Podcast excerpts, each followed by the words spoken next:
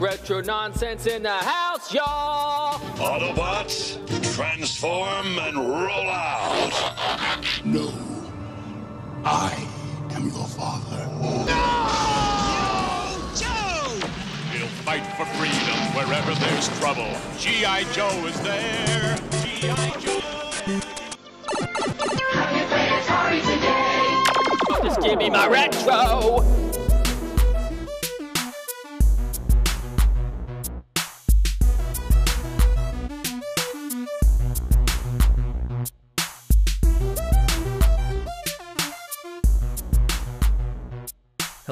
Welcome to the Retro Nonsense Podcast. I'm Duke, and with me, as always, is my good friend Chris Roberts, and this is episode 21.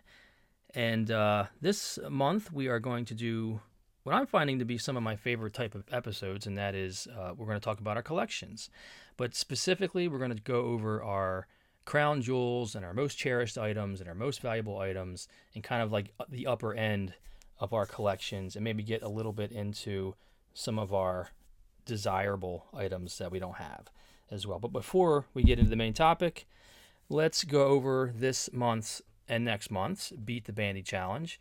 So this is another one that goes on for two months, and Matt has picked uh, to do a combined score of two classic NES shooters, and those are Gradius and Life Force, both from Konami. And we're just going to combine our highest score from those two games uh, by the end of next month, and that will be the winner.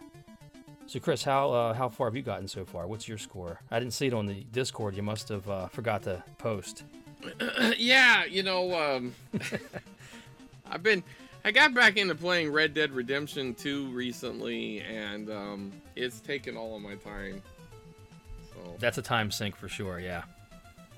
Yeah, I played like five or six hours straight last night, and I mean, I, it, you know, you could do little side missions, um, like uh, collecting, excuse me, uh, collecting bounties.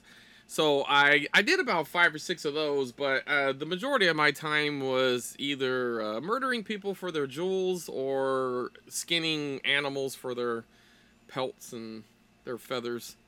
So uh, Right. yeah, you know, you, you you go down a rabbit hole. You're like, hey, what's that spot on the map? I've never been there. Next thing you go, you get and there's all these new animals. So I, I've played it, and, and rabbit holes like this are exactly why I don't play modern games anymore. I don't have six or seven hours in one sitting. to yeah, put into a game. But so I to think to not accomplish anything either, really. I mean, I, I guess you could compare Breath of the Wild a little bit because you can go Yeah. off on tangents and go off on side missions and just kind of explore. And I really did enjoy playing that. That's probably the last modern game that I played. But I did play Red Dead Redemption. Was it one on the 360? I think. Yeah, uh, that was I on that know. gen, the PS2 360 or PS3. Yeah, yeah, that's the one. um, Yeah.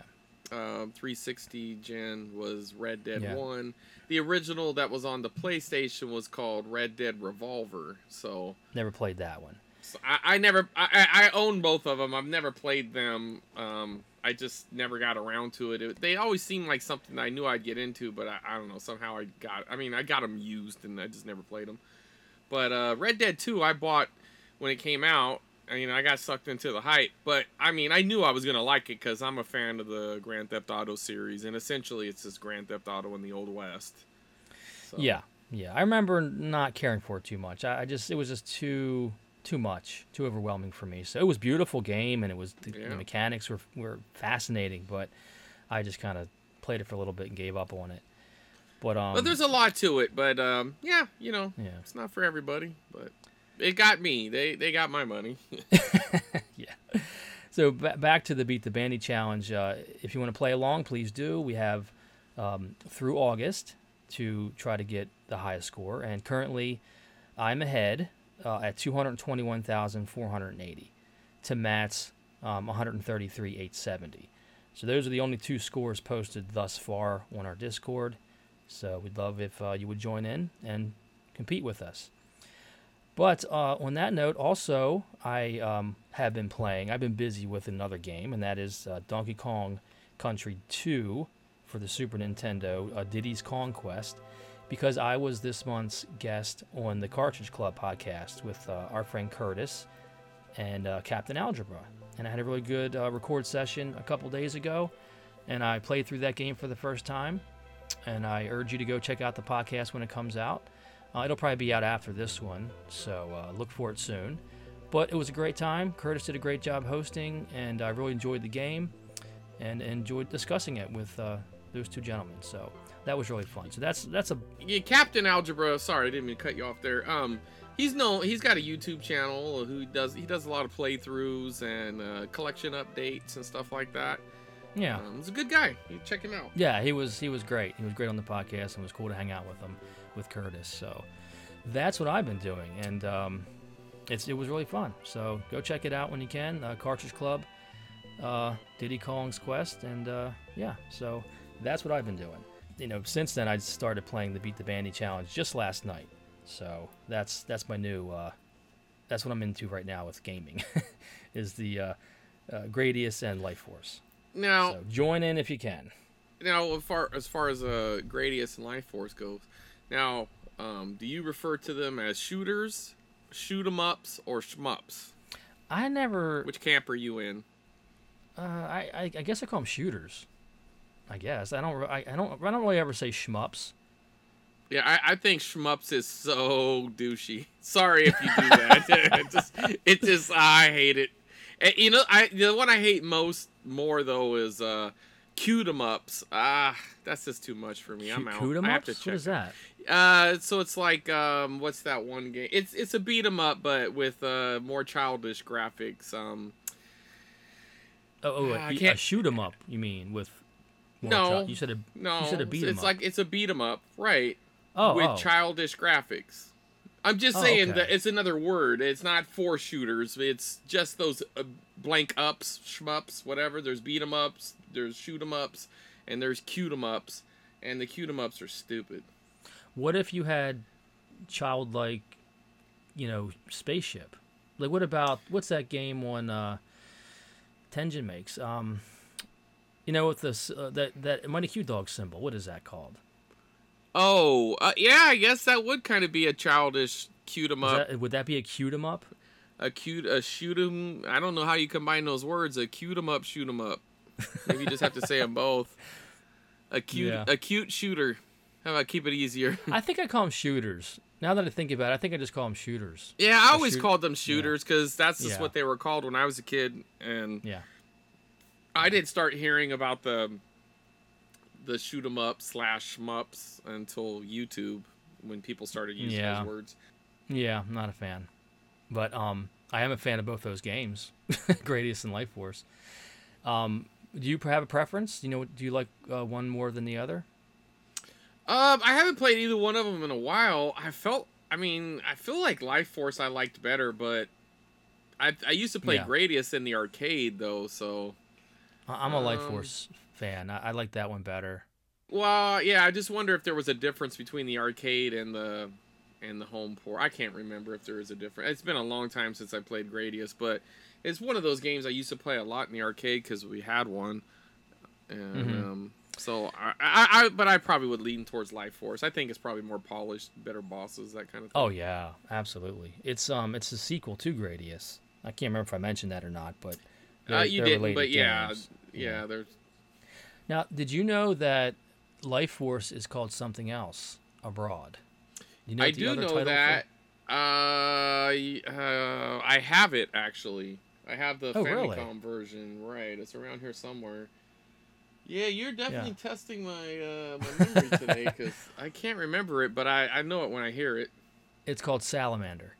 Salamander, that's right. Uh, yeah, I have Salamander around here somewhere. Uh, my friend Mike, uh, when he went to Japan, he brought me back a couple of things, and that was one of them. I think it's also called Salamander in like Europe. I think it's It might be. Life Force Yeah, I- I know. I, I wonder why. Maybe they thought we would think it was, you know, an actual salamander. Maybe The first I time know. I realized that was when I first picked up Life Force back in my, you know, for my collection, my current collection, years ago. I went to enter it into my RF Generation collection app, and I couldn't find it. I'm like, how do they not have Life Force? So I somehow realized it was called Salamander, and they, they don't have it as Life Force in their collection app. It's called Salamander only. Oh, see that That's- I I totally disagree with that. That is lame. Sorry guys. I think that's- I think it's a totally dig their mistake. I totally dig their site and I dig those guys, but nah, that's that's too hipster, man. You got to put whatever it's called in whatever region. I, I, I could be wrong. Maybe maybe there's a way to because I do like a weird search for it. Maybe I wasn't searching for it correctly. Um, so it may maybe it is in there, and maybe they've changed it since. They probably at- have. You maybe yeah, it probably sounds like a mess up cuz Yeah, at the time I could not find it. I could not find Life Force. Because that would realized- drive people crazy, especially with Mhm. lists. Everybody wants to know what the exact number is and all that kind of thing. And then Yeah, you're looking for Life Force and it's not there. And then there's this game Salamander you can never find. That so that's how I realized that it had another title was through that little blunder. Whether it was on my my part or theirs, I don't know. But um, that's where when I realized that. yeah, when I Well, got a, the NES Collector app, at some point they started incorporating. Um, this was pretty early on too. They started incorporating like PAL exclusives. But um, Mhm. if you didn't know what they were, you like there's there's a PAL exclusive, like the game only came out in that region, but then there's also the title variant and art variant. So I, I like them all, so I, I went and I got them all. But um, so like if I told you there was a game called Street Gangs, what game do you think that would be? Street gangs, um, maybe Double Dragon. That's that's that's a really good guess, but it's a River City Ransom. Okay, yeah, yeah. So then, um, now this one I'll give you kind of a hint. The you know like the word ninja is considered too violent.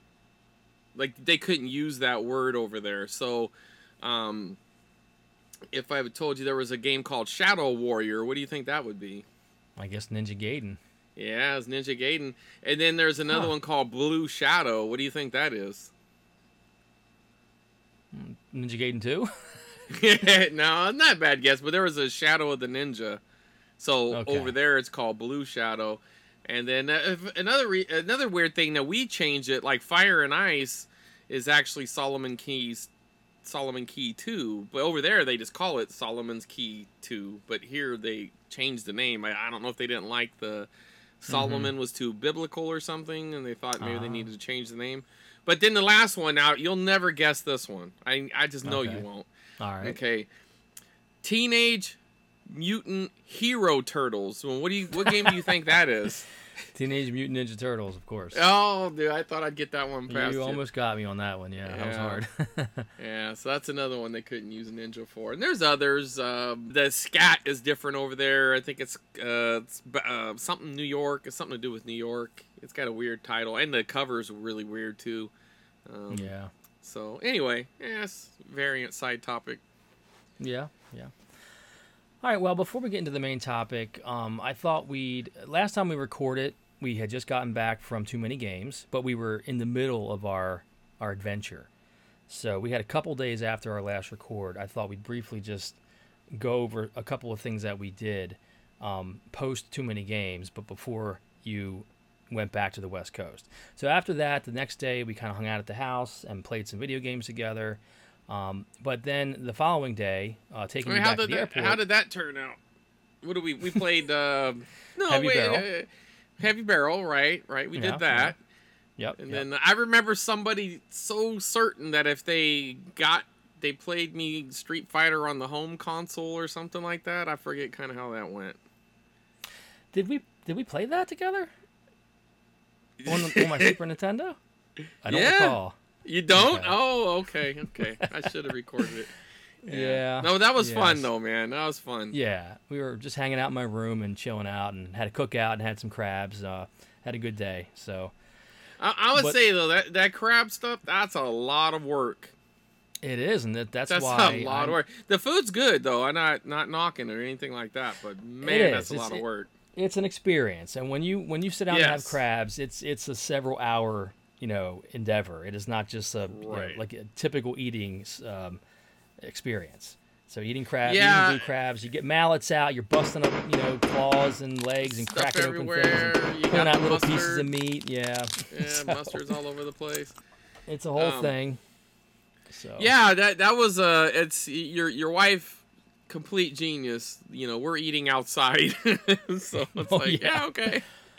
I, Yeah, you almost smart. always eat crabs outside. It, it- You have I don't Think to. I've, yeah, I don't think I've ever seen anybody eat crabs in the house. That's usually you get a big table and you put like newspaper or a big you know, tablecloth down and you just go to town. You got a cardboard box and you put the carcasses in there, and it's it's a whole thing. So we don't. Yeah, it's it- very it expensive. We don't get crabs a lot because even here in Maryland, that you know we're known for crabs.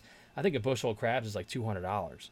It's Oh. super expensive because of all the effort you have to go into catching them and the gas Yeah. prices right now. But uh, yeah, crabs are not cheap, which is why it's a it's a you know it's a special thing when you have them. It's not something you have like all summer long. But Well, I um, appreciated it. I hope you know that. That was a good Oh, of experience. course. It It was, was- fun. it I've was a never great time. I've never eaten crabs like that. I've had crab legs, but n- never like the way we had it. yeah, that's a, that's a specifically it's a Maryland kind of cultural thing. That's why we wanted to do it for you, so you can get the full Maryland experience. You know, hopefully, it would offset the humidity that you complained about a lot. Oh yeah. Can you breathe better now? Your your lungs readjusted to the less humid air on the West Coast. oh yeah. The dry heat's the way to go, buddy. It's always better. So the next day on the way to the airport, we did a bunch of uh, shopping and stuff. Went to some retro shops. And uh, how did you like those uh, shops that I kind of hyped up quite a bit? Did you have Well, fun? that one that that one shop, uh, that guy has a lot of stuff. Um, I mean, I, I totally dug the shop. Uh, him, he was a nice guy. Don't get me wrong. His prices are a little. Yeah. I, I, now I see what's going on with you. When you were telling me that, I was like, wow, that doesn't sound like a thrift store to me. But I see what's going on. He's all up in his phone. Everything he's looking up. I mean, oh yeah, yeah. and, and I'm not saying, you know, hey, I, I don't know what his rent is. I don't, you know, I'm not judging the guy. And the guy's a really nice guy. It was just, um, you know, that's not a thrift store in my book. That's a re- that's a resale shop. You know, he's, you know, he's. It is. he's It's it's more of a it's a more of a hobbyist type store in my the way I see it. I mean, you got vinyl in there. You got very specific type of stuff. So it's not your your generic typical thrift store. No, he, he's definitely there for a specific thing. If I could give that guy two suggestions, right? First off, um, even though I like it personally, I don't mind junky stores where you're tripping and stepping on things. That doesn't really bother me at all because it's kind of like a treasure hunt. But um, I would imagine that's a huge turnoff to the majority of the people who would buy it because he's got a lot of good stuff. You know, even at the prices, I'm sure there's a lot of people who would be willing to pay his price. Um, Well, he needs it's to funny work you on say that. that. because oh, it is it has gotten so much worse.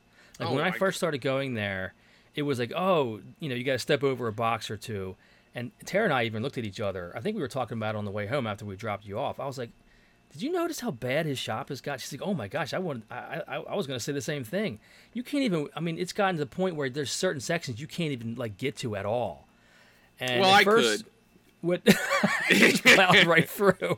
right, but no, Yeah, you're right Yeah, though. you certainly did. I got a my favorite picture out of our entire um, trip was that one of you past past the sign that says "Do not enter," looking for stuff. I thought that was hysterical. I'll put that on the Discord if I haven't already. Yeah, that was great. I did think it was funny though, um, because I I actually had found a, a sealed uh, Game Boy game, uh, um, Casper the you know Casper the Friendly Ghost, and it was it was damaged. I mean, you could tell the box had seen better. I mean, it wasn't perfect, right? Eh, But I looked it up and and comparable you know, I I saw some prices that weren't really that high, you know, in the 70-ish, especially considering condition. So when I brought it over to him, uh, his first thought was, "Huh, where did you find that? I, I thought I had it in the back." Now I will give this guy, I will say he's got a good recall because honestly, man, if you saw where I found it, I can't believe he remembered it was there. It was in a drawer behind some stuff. Like he had it barricaded in. I moved some stuff out of the way. I, you know, I was going through the drawers. You know, I'm you know I'm that guy. You let me in the back room, this is what happens. Or you don't uh-huh. stop me from going to the back room. This is what happens. I'm gonna go through all your stuff. So I had moved some things out of the way. I opened up a drawer and it was there. So and I mean, but it was also under like papers and other stuff. It wasn't even like he put it there for safekeeping. You know what I'm saying? Like Yeah. it wasn't like this is his this is his eBay drawer. This was like piled of crap. So I had got that, and then I had found that um, that uh, Erol's Video Club uh, re- former rental um, of uh, the Lady in White, which was a horror movie I'd been looking for. That was also in that back section. It wasn't buried. It was just on a. sh- He had another media shelf back there that had movies on it, and I had grabbed that off of that. He didn't remember where that came from, but he was up on the price, or he thought he was. I don't know. He he gave me a price I was willing to pay, so that was fine. But um, yeah. Yeah. the the price he quoted you though for just home recordings, ah man, that was rough because uh, Yeah, he he's didn't even he didn't he's not even scan them though. Like if he knew what was on them, you know, It's weird because I, he wouldn't sell them to me because he hadn't looked at them yet. Because if they were gonna have like commercials, he was gonna sell them for more. And I'm like, yeah, it's starting to get a little. He's starting to get a little crazy with that stuff. And and again, Well, like, I was getting literally frustrated because I wanted to go to certain sections and look for things, and I couldn't even get to them because there was so much stuff in the way. So it's get it's getting pretty bad. And you know, it's it's kind of funny because if you think about it. It's, it's comparable to uh, your experience eating crabs. You know, it's a lot of work. It's, it's starting Right, to, get, little- to be a little too much work to where it's, it's and it costs too much, right? Yeah, it was kind of the so- it was a complete parallel, and uh, but that would be my second suggestion to him. It's like okay, fine, if you don't want to like straighten up your store and make it like more pli- you know more welcoming, because I don't know how he gets past like maybe your guys' laws are different in Maryland, but No, he'd get I- shut I- down. He- I know. I, I said the same thing to Tara. If he got a visit from a fire marshal, he would be shut down in an instant. You can't even walk in that place. I mean, Okay, there there's a fire, you guy-. There's a guy in California who purposely goes to buildings because he's disabled, and he he's a he's a lawsuit guy. He'll go into your restaurant and look for your your uh, your faults, like if um, the sink is more than an X amount of inches too tall, or something's not wide enough, or this or that, and he then he'll file a lawsuit against you. So I'm shocked that someone, not even an ambulance chaser, actually hasn't tried. Like, can you imagine going in that store? Like, uh, if you had one of those those arm crutches or in a wheelchair, you're not gonna make it past the front door. Like, well, it's if you stay in that store long enough, and you and you're paying attention, you you'll hear crashes every like four or five minutes. You'll just hear something fall over, or somebody stumble, or Yeah. like a whole shelf fall over because you can't get through that store without knocking things over. And he doesn't even pay. He doesn't even care. You don't even care. He doesn't phase him. Right.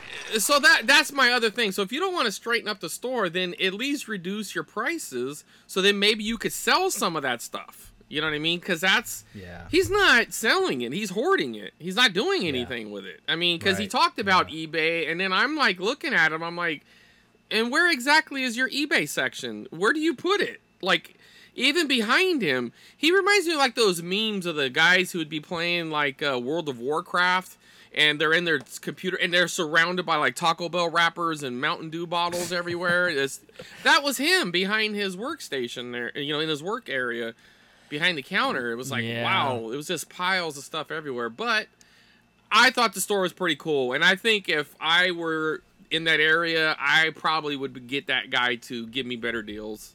Because I would work, Yeah. I'd cultivate a relationship. I'm not saying you're not. You just wouldn't. You wouldn't do it like I. You wouldn't be there all the time. You go when you, you know, because you're, you got other things going on. you know what I mean? But I'd be, I'd wear Right. him down. You know what I mean? But uh, it was a cool store. And then the other convenience stores were cool too that we went to. They were, you know, those are cool. We we have those, but yeah, that was nice. Yeah, there's little uh, what do they call them? Antique malls or whatever with the Yeah, little consign. Well, we yeah. call them consignment stores or indoor antique mall things. Yeah, Yeah, just like yeah. you said. Yeah, we have those too. So those are cool because sometimes you can catch them slipping on things. I'm still kind of. I'm still kind of kicking myself for not getting that robot fan, even Oh, though I I, don't know what I would have done with it. But that was so cool, man. That was cool. And you said you had a friend that had it as a kid. so yeah, a was- friend of mine had it as a kid. I remember, uh, you know, we'd pretend it was like Megatron or something or whatever. That's pretty cool. So then we went to uh, my childhood mall. What'd you think of that? The uh, Marley Station Mall in Glen Burnie, Maryland. Oh, Or it, it, I guess. it- You know what I what I appreciated is is they never went through a remodeling phase. No, and it no, shows. the you know what I mean? It's Like the it- all yeah. the bones are the same. You know, obviously stores have changed and half of them weren't even there anymore. But uh, it was interesting to see how it's like, um, You know, they don't even do. And and my suggestion to your mall would be that Sears. That thing is ripe for like an indoor swap meet. Like they could really, they could really make that a destination if they were to get vendors to go to that, even if it started off at once a month. But there's a place called Frank & Sons here that they have permanent booths in, and uh, not here, but in Curtis's area, and uh, they could do something like that with that because that has so much space in there. I mean, it was it was haunting almost to look at, but Oh, with all that floor space, and it's they're just wasting money. It's just sitting there empty. You might as well get something out of it. yeah, it was so weird peering in there and just seeing a Sears with nothing in it. It was just like you said, haunting. It was unsettling almost, but pretty cool. but it was it was fun walking through with you and kind of you know. Yeah, that was cool. all the you know Tara and I went to the movies here when we were teenagers, and you know this is where we all hung out here in the middle, and yeah, so it was kind of it was kind of fun to uh, wrap up our little adventure in a uh, retro mall like that. So Yeah, it was it was really neat with the sunken floor and the and Yeah, uh, the yeah. the stripes going around the wall. Like I mean, it it almost feel like uh, the old Duffer Brothers went there for um, to scout for the that that mall. What, absolutely season in four in that season, yeah, in season three when they had the whole mall thing, I. yeah, I, I said to Tara, this this looks just like Marley Station Mall for the most part. yeah.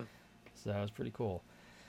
All right, well, I guess uh, with that said, we'll jump into our main topic here. So, again, we're going to talk about our collections in a, a more specific way than we have before. And, you know, we kind of broke things up loosely here into some categories. We're going to talk about our crown jewel game or game related item, most valuable game or game related item, most cherished or meaningful game, and our most nostalgic game. And again, some of these might overlap and be the same thing. And then I thought we'd do the same categories with non gaming related items in our collections. So to start off, I guess, let me just pull my notes up here. So why don't you go first, Chris? With- Why don't you go first? Let me see how you structured this because you got the. Okay. Yeah, I I had the idea, but you did the structuring. So Okay, okay. you go ahead and go first, and then maybe I can go back to back or whatever. We'll figure it out. So for first, I have uh, my crown jewel game. Now this was a difficult thing to try to pick out because, you know, what I consider my crown jewel is is definitely not uh, related to its value, its monetary value. Um, because I don't really have, as we'll see here as we get down this list, a lot of expensive games at all. So I, I picked um, my H.E.R.O. uh, for the Atari 2600 that you so kindly gave me. Um, and that's my crown jewel game because that game was my favorite Atari game growing up as a kid, and it was something that you gave me, and you're my co-host with the Retro Nonsense podcast, so that's special to me as well. And it was kind of a spontaneous, out of the blue thing, and I really appreciated it.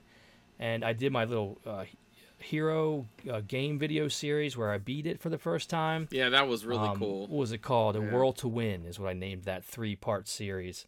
Go check it out on, on my YouTube channel. Yeah, you even really had the fun- world famous uh, Metal Jesus comment on that video. Yeah, yeah, I did. that was Um, awesome. So that was a really fun experience to finally, as an adult, just a few years ago, uh, beat that for the first time. Um, and I just, I, I really didn't know what else to pick. I, I think that really kind of uh, encapsulates what I would call a crown jewel. Um, if I had to pick one game, um, I think that's what I would pick. So that is my uh, my crown jewel game. Again, it's not. It's only like a what seventy or eighty dollar game loose. I think, Chris, if I'm not mistaken. Yeah, if it fluctuates a little bit, Atari prices, but I, that sounds about right. I mean, that's not what it was when I got it. I think I, I, I don't. I think I gave you the receipt not to show you how much I paid, but I asked you if you would want it to kind of pair Yeah, it with yeah. the game. Um, so whatever it was on that receipt, I think it was thirty or thirty-five or something like. I don't know, Okay. something like that. But um, but it's definitely gone up since then because, you know, it's it's a really good game and it it has really good replay value and you know has a like a I don't call it a proper ending, but it definitely has an ending, sort of, right? When you flip it. Yeah, yeah. It, it has an ending. It has uh, what twenty? I think it's twenty levels. So uh, it's one of those few. You know, it's a later release. You know, later Activision game. Um, but I have vivid memories of loving that game when I was a kid, and it was just, this is the leading up to the NES era um, when the game started getting that good on the uh, Atari, where they had a little more depth and better graphics and even some music. Some of the games. Um, so yeah, it was it was a great um, time playing that as a kid, and again because you gave it to me and I did my series on it, and I just it's one of my favorite games of all time, so that's what I picked for my crown jewel. Uh, Well, game. when I when I saw it, man, I knew you had to have it. You had talked about this being your favorite game, and um, I don't know where you you must have mentioned it in a video or something up until that point. And Yeah. the fact that you had you didn't have it, and I was just like, and you wanted to find it, and I'm like, ah, I mean, could you find it? Yes, but it's like, ah. Forget that. How about I just give it to you? you know what I mean? I just Uh, it was awesome that you did that. And honestly, Chris, I don't think I've seen it.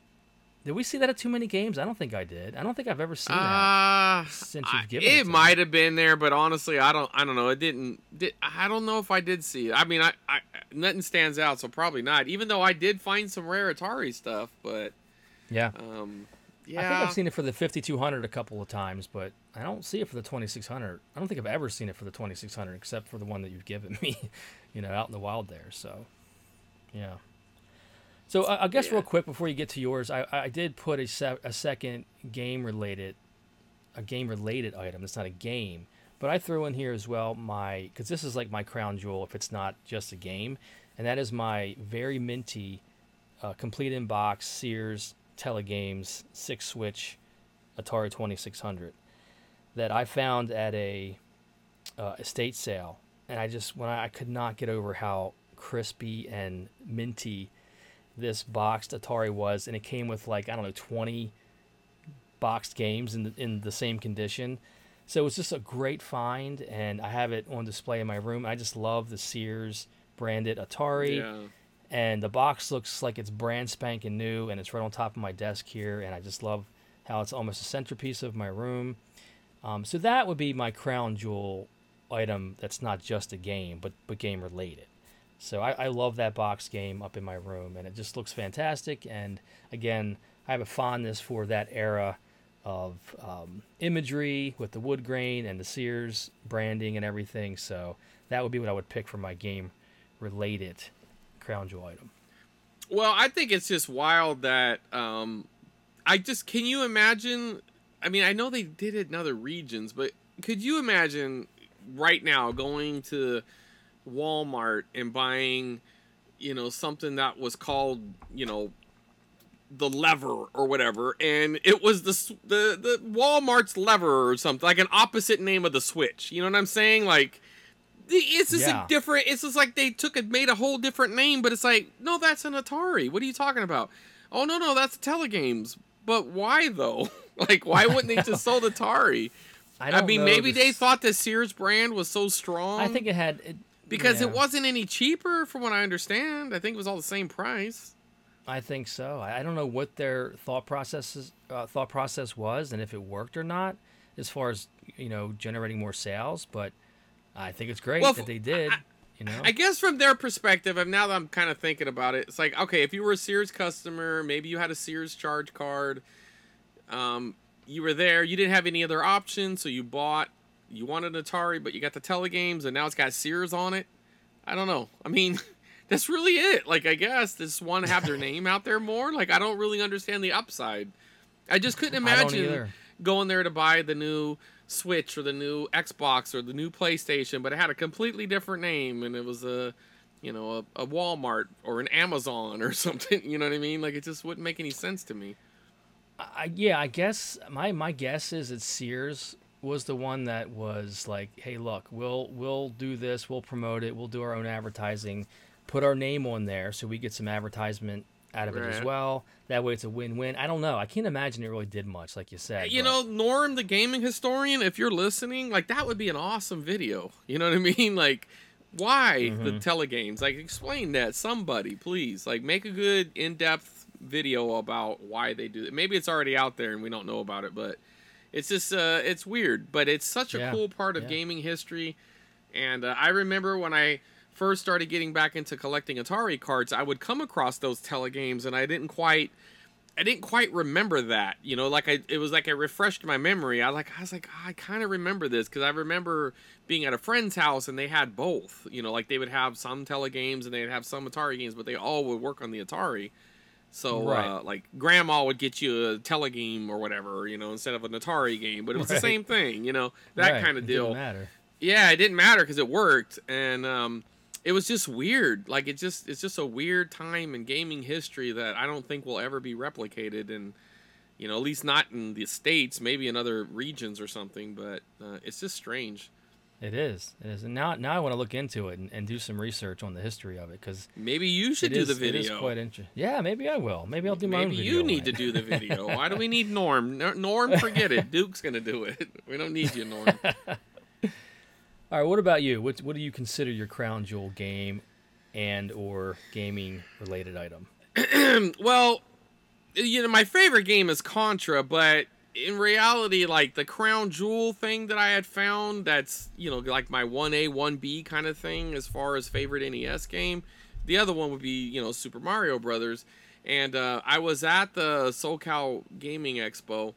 You know, and I'd been looking for this uh, for a nice Super Mario Brothers. You know, I wanted to get a buy. At that time, I didn't want too many boxes, but I knew that was one I want boxed.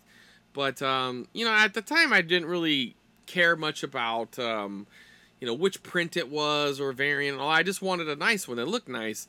But that was right when that Wata scam when uh, that that they sold that one for a hundred thousand or whatever. Like there was nothing ever compared to that. But you know, whatever the price fixing deal they were doing, and uh, allegedly.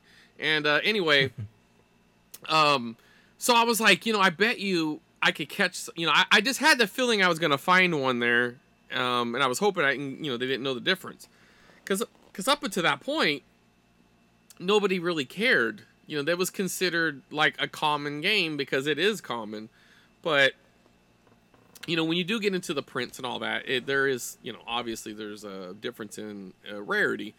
And uh, so that first print that would be called a sticker seal, and uh, you know, and it had a matte sticker on it. That was going to be the hardest one to find because that's the one with all the, you know, all the hype behind it. And uh, I saw uh, NES Complex, you know, friend of ours, friend of the channel, and um, and and we uh I saw him over there looking through this guy's games, and I had walked up there, and he was looking at through the Super Nintendo thing uh, stuff, I believe, and uh, right there was NES boxes, and I look down, and there's a Super Mario Brothers, and I pick it up. So it has particular, well, it has lack of certain codes. Like it's it's very plain. There's certain codes that were on the back that aren't there, and then at the top it would have the sticker. So when I pulled it up, I I noticed that it had a little bit of tear at the top, which um you know wasn't that big of an issue. Like I didn't really care because everything else looked nice. And when I turned it over, I noticed it was the that first print, or at least in theory it was the first print. You, you really can't tell unless you have the sticker, and the sticker was missing. But I knew the sticker was there because you could see um, it had residue from the sticker. Um, but the second sticker, the gloss, I know I'm getting too deep in this, but the glossy sticker has when you pull it off, it leaves a void behind. So like uh, they they upgraded their sticker. So if you were to take it off, it would it would leave a void imprint, like like the VCR stickers. Like when you would go to a rental store, if you took it off, underneath it would say void. Um, Yeah. That's what it would do. So this one didn't have that. So I knew it was the right one. And uh, anyways, I asked the guy how much it was, and uh, he, I don't know. I think he said he was asking forty, but he would do thirty-five. And I was like, okay. And then I remember uh, Complex looking at it and kind of scoffing because he saw the little the little tear on there. You know, it's not even that big of a deal. So when we walked away, I explained to him what I got, and then it's just like the soul came out of him. And and I always like that with my friends. You know, when we're when we're out hunting together, and and and then you know that they know. You know. when they just and it hap- it's happened to me too where I've been on the other end of it but um, Uh-huh, uh-huh. yeah it's always a good it's always a good feeling when the you just suck the soul right out of your friend so but anyways it, it was something I really wanted and at the time it was high on my list and you know to find it and find it for such a good price and the conditions really nice or you know it, relatively speaking um, it is something that I know I'll unless I get lucky and find it again, you know, in different, you know, similar situation. I guess uh, it'll probably never be found again. I feel like the secret's out now, so that's probably like a one A one B crown jewel.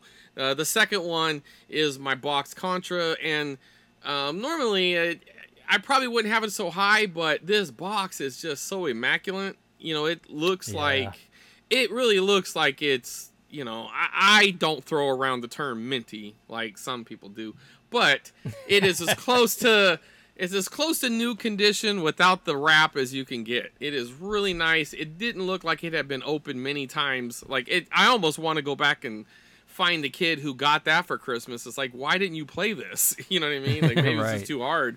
But it really looked like somebody played it once or twice and then just sealed it back up and left it there. All the paperwork was in it. So uh, really happy with that. And um, and then and I didn't do this just because you said this. Trust me. Um, I also had on this list uh, the the Pac-Man that you gave me from that lot that you got, and the Sears Telegames Pac-Man yeah, is yeah. boxed. And you know when you when you showed it, like I I I always feel weird when like a friend gets something and I, you know, you kind of want them to know like, hey, I'm interested if you're looking to get rid of it, but I don't want you to think I'm trying to put any pressure on you, that kind of thing. you know what I mean? I was just just Yeah. wanted you to know like if you decide to sell any of this stuff, I would like to get that. And uh, you wouldn't take my money, you just sent it to me, and it was super nice of you. And and I I it I love it, and I have that next to the Atari, uh, you know, same kind of deal. It's really nice looking too. Not as nice as the Telegames one, but them next to each other is just really cool because that is um when I was a kid, that would have been the best thing in the world is for my dad to bring home an Atari with Pac-Man. And you know, it's so funny that how everybody like it's such a crappy game and a bad port. I don't know, man. I don't remember anybody saying that back then. I just remember people like, "Hey, I'm playing Pac-Man." You know what I mean? Yeah, like, and that that was my experience as well. I don't, I don't ever remember going, "Oh, this is terrible." I was playing Pac-Man on Atari. It was cool. Yeah, like you knew it wasn't the same, but you were already primed for that. There wasn't. I mean, like Space Invaders kind of felt true to the arcade. I mean, there was a couple of them that did feel closer to the arcade experience, but um, I don't know, man. I remember I was in the hospital for like two months as a kid, and uh, they had a, an Atari in the in the little playroom that the kids could go to, and uh, I would go there every opportunity I could because they had an Atari there and they played Pac Man, and I'd get the stink eye from the lady because she thought I was hogging the Atari, but uh, I didn't care. you know what I mean? I was like, I got there first. I'm playing Pac Man. I mean, I'd take turns or whatever, but you know, it was just like, uh, man, it was just so much fun, and and e- and even now when I put that game on, because you know I don't play it a lot anymore, but whenever I do put it on, it's just like just listening to the sounds and everything is so nostalgic. You know what I mean? Like, Yeah. because it, you know, they made their own. You know, it's obviously it's uh, you know like uh, supposed to be similar to the arcade, but you know, they're Atari sounds. You know what I mean? And and uh, the little music and everything. It's just I don't know, man. It really takes me back. So that would I'm gonna one up you. I'm gonna go a top three on that. So those would be uh, in my, you know. Now again, these are based on more of the um, the emotional angle, right? Yeah. This, is not Yeah, you're- yeah, necessarily exactly. value, but No, no, that's a separate category, which is actually Yeah. our next category. So this was a difficult one for me because, I mean, you've seen my room, Chris. I've got a lot of stuff in here, Yep. but none of it that I could find has any real like serious value. So I really had to find and dig to see if any of my games, you know, have crept up in price over the years. I really couldn't find anything. As far as I know, my most expensive games are in the like hundred to two hundred dollar range, and that is it. So I don't have any super expensive rare games. So I put on my list that, as far as I know, my Symphony of the Night, complete inbox is about 150 bucks. yeah, And I've Give seen it go for more. I've seen it go for more. So yeah. I think there's a couple different versions. I, I think. Well, do you is it Black Label or is it Greatest Hits? It's. Uh, hold on, I'll pull it out. Give me one second. Okay. It is nowhere does it say greatest hits. Yeah, so it's just a regular Black Label. Yeah, that's the one you want. That's the one that's this pricier. Yeah, so that's one that I have. Um, I think it's yeah, it might be it might be around two hundred dollars. It's in good shape. The the label's really good. The disc is very clean, and I'm looking at it right now. It looks perfect. So that one I guess has some value. Uh, the Atari game, um, Beat 'em and Eat 'em, that you gave me as well. Yeah. I think has about a hundred and twenty dollar value that I could tell. Yeah, yeah. I've seen it fluctuate anywhere from eighty to to that. It, it's all over the place, but it's it's not cheap. And then I, al- you know, my Tengen Tetris is worth about 120 bucks. Yeah, And you got So a I- smoking deal on that, boy. Oh, you really yeah. put the Oh, screws to him, man. Yeah, we talked about that last episode. Yeah, that was good because I've ordered too many games. But um, I, I, aside from that, I might have some games that I don't realize uh, have value, but I've never spent more than maybe a hundred bucks on a game or something like that. Um, I just because again, as I've mentioned before, my um, my collecting habits when it comes to games are very specific. I was after my childhood games and the games that I played as a kid. I never cared about value. I never cared about, you know, rare and any of that stuff. It's never been what I've been after. Now, if I stumble across something or, you know, whatever, sure, I'll, I'll grab something that's cool or rare. Sure. But um, it's just nothing I'm Right, you're not walking away from Little. Samson if you can find it for ten dollars or something. You're just Right, not gonna yeah. spend thousands No. or whatever. Right. No, because I never had that game as a kid, and I'm not that type of collector. Um, so yeah, it's just not what I do. So um, as far as I know, those are my more upper. I probably have more that are worth around the same, but I just threw those three in there. Well, I, I will tell you something that I know in your room that's a higher value. I don't know exactly what it is because I haven't looked it up in a while, but your deluxe set. Yeah, I have Yeah. that on my list actually as my um, game related. Oh shit! I'm item. sorry, I didn't mean to jump the gun. I Oh, forgot no, I we did care. that was, I was just going to mention subcategory. it now. No, no okay, well, because that's that's definitely up there because that's a test market um, variant that you got because it doesn't have because they blacked out the entertainment system and all that stuff where it's so it's very Yes. generic uh, and then also um, one of the things that I was well besides that box that I was eyeballing the whole time that that Rob you got with the sunglasses. Now I don't necessarily think it goes for much more, but those are hard to find. I don't. I mean, I got five Robs and not one of them's got that. So Well, that's the Rob that came in that box. Right. So that's So see that's what's weird line. to me because I really felt like that must have been a Japan thing first then because I was kind of curious about that. Um, Yeah. because I knew it came with the box as you said it, and I'm assuming they didn't go get a second Rob, um, unless they they must. There's two ways I'm thinking. Either it came that way, which I don't think it would have. I that means they they did the mail away thing. they did it. They got the yeah. glasses. Yeah, because I mean I don't know how else it would. I don't think it came out that way. I think you had to ask for that, like because it was something to do with um, some people's televisions uh, wouldn't interact with Rob properly. Um, like their bright, either the TV was too bright or something. I, I think it had. I think that's what it was. So they uh, get uh, they uh, sent you out these little sunglasses that would go on. Like you just uh, basically you replace his eyes, I believe. Because I don't know. I don't know if you have to open. I can't imagine it screwed, but I don't know if it pops. I'm pulling on one right now and it's not popping out. So I don't really quite know if you had to go to the go to a retail store and they would change it for you. Um, you know, like one of the Nintendo stations or something. I'm not quite sure how you did it, but I know it was something that you had to ask for because it was like they were Yeah. they were repairing it for you essentially.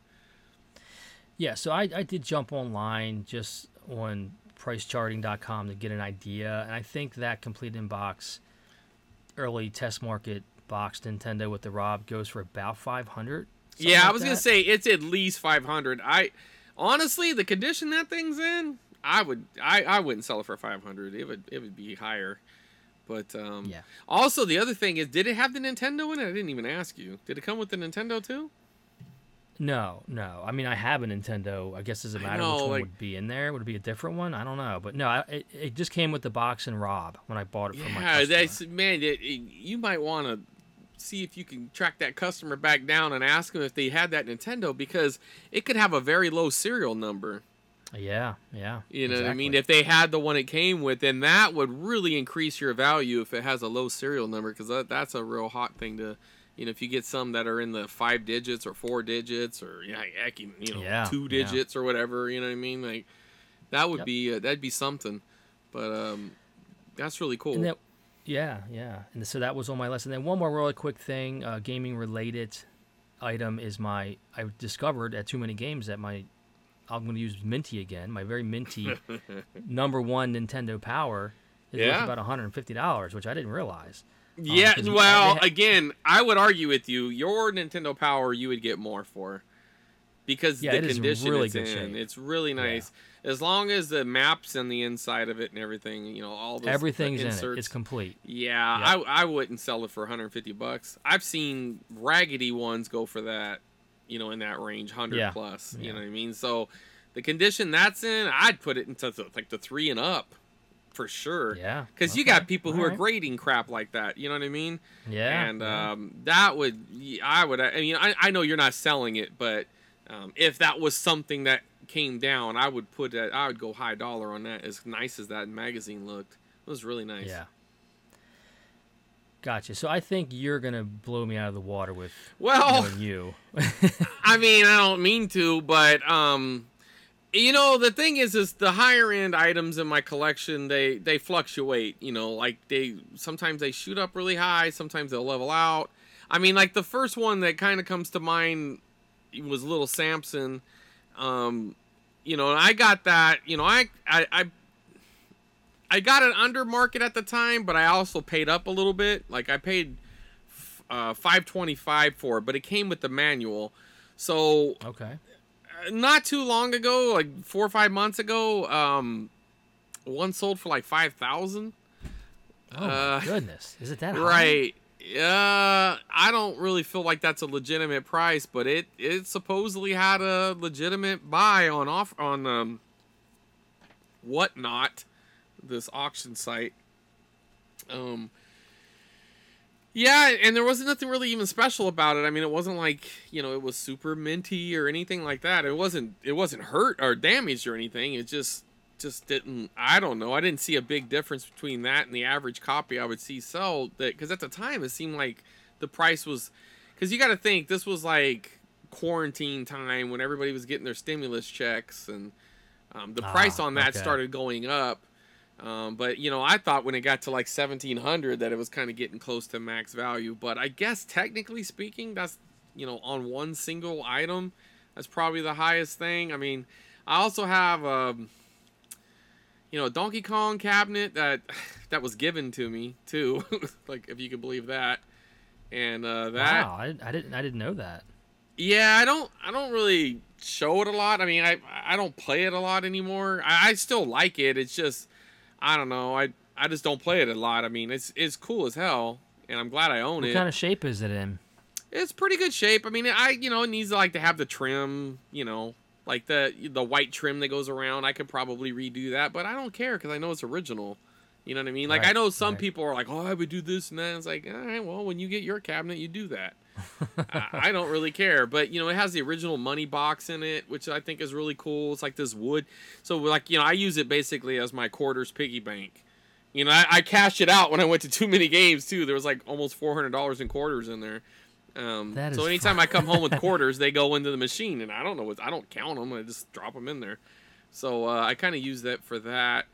But uh, I do play it. I just like I, I, it's kind of a special occasion thing. I'm not quite sure what they're going for. I feel like it's in the three grand range, but it could be a little less, could be a little more. I'm not honestly. I didn't do a lot of research on this before we did the episode, but um.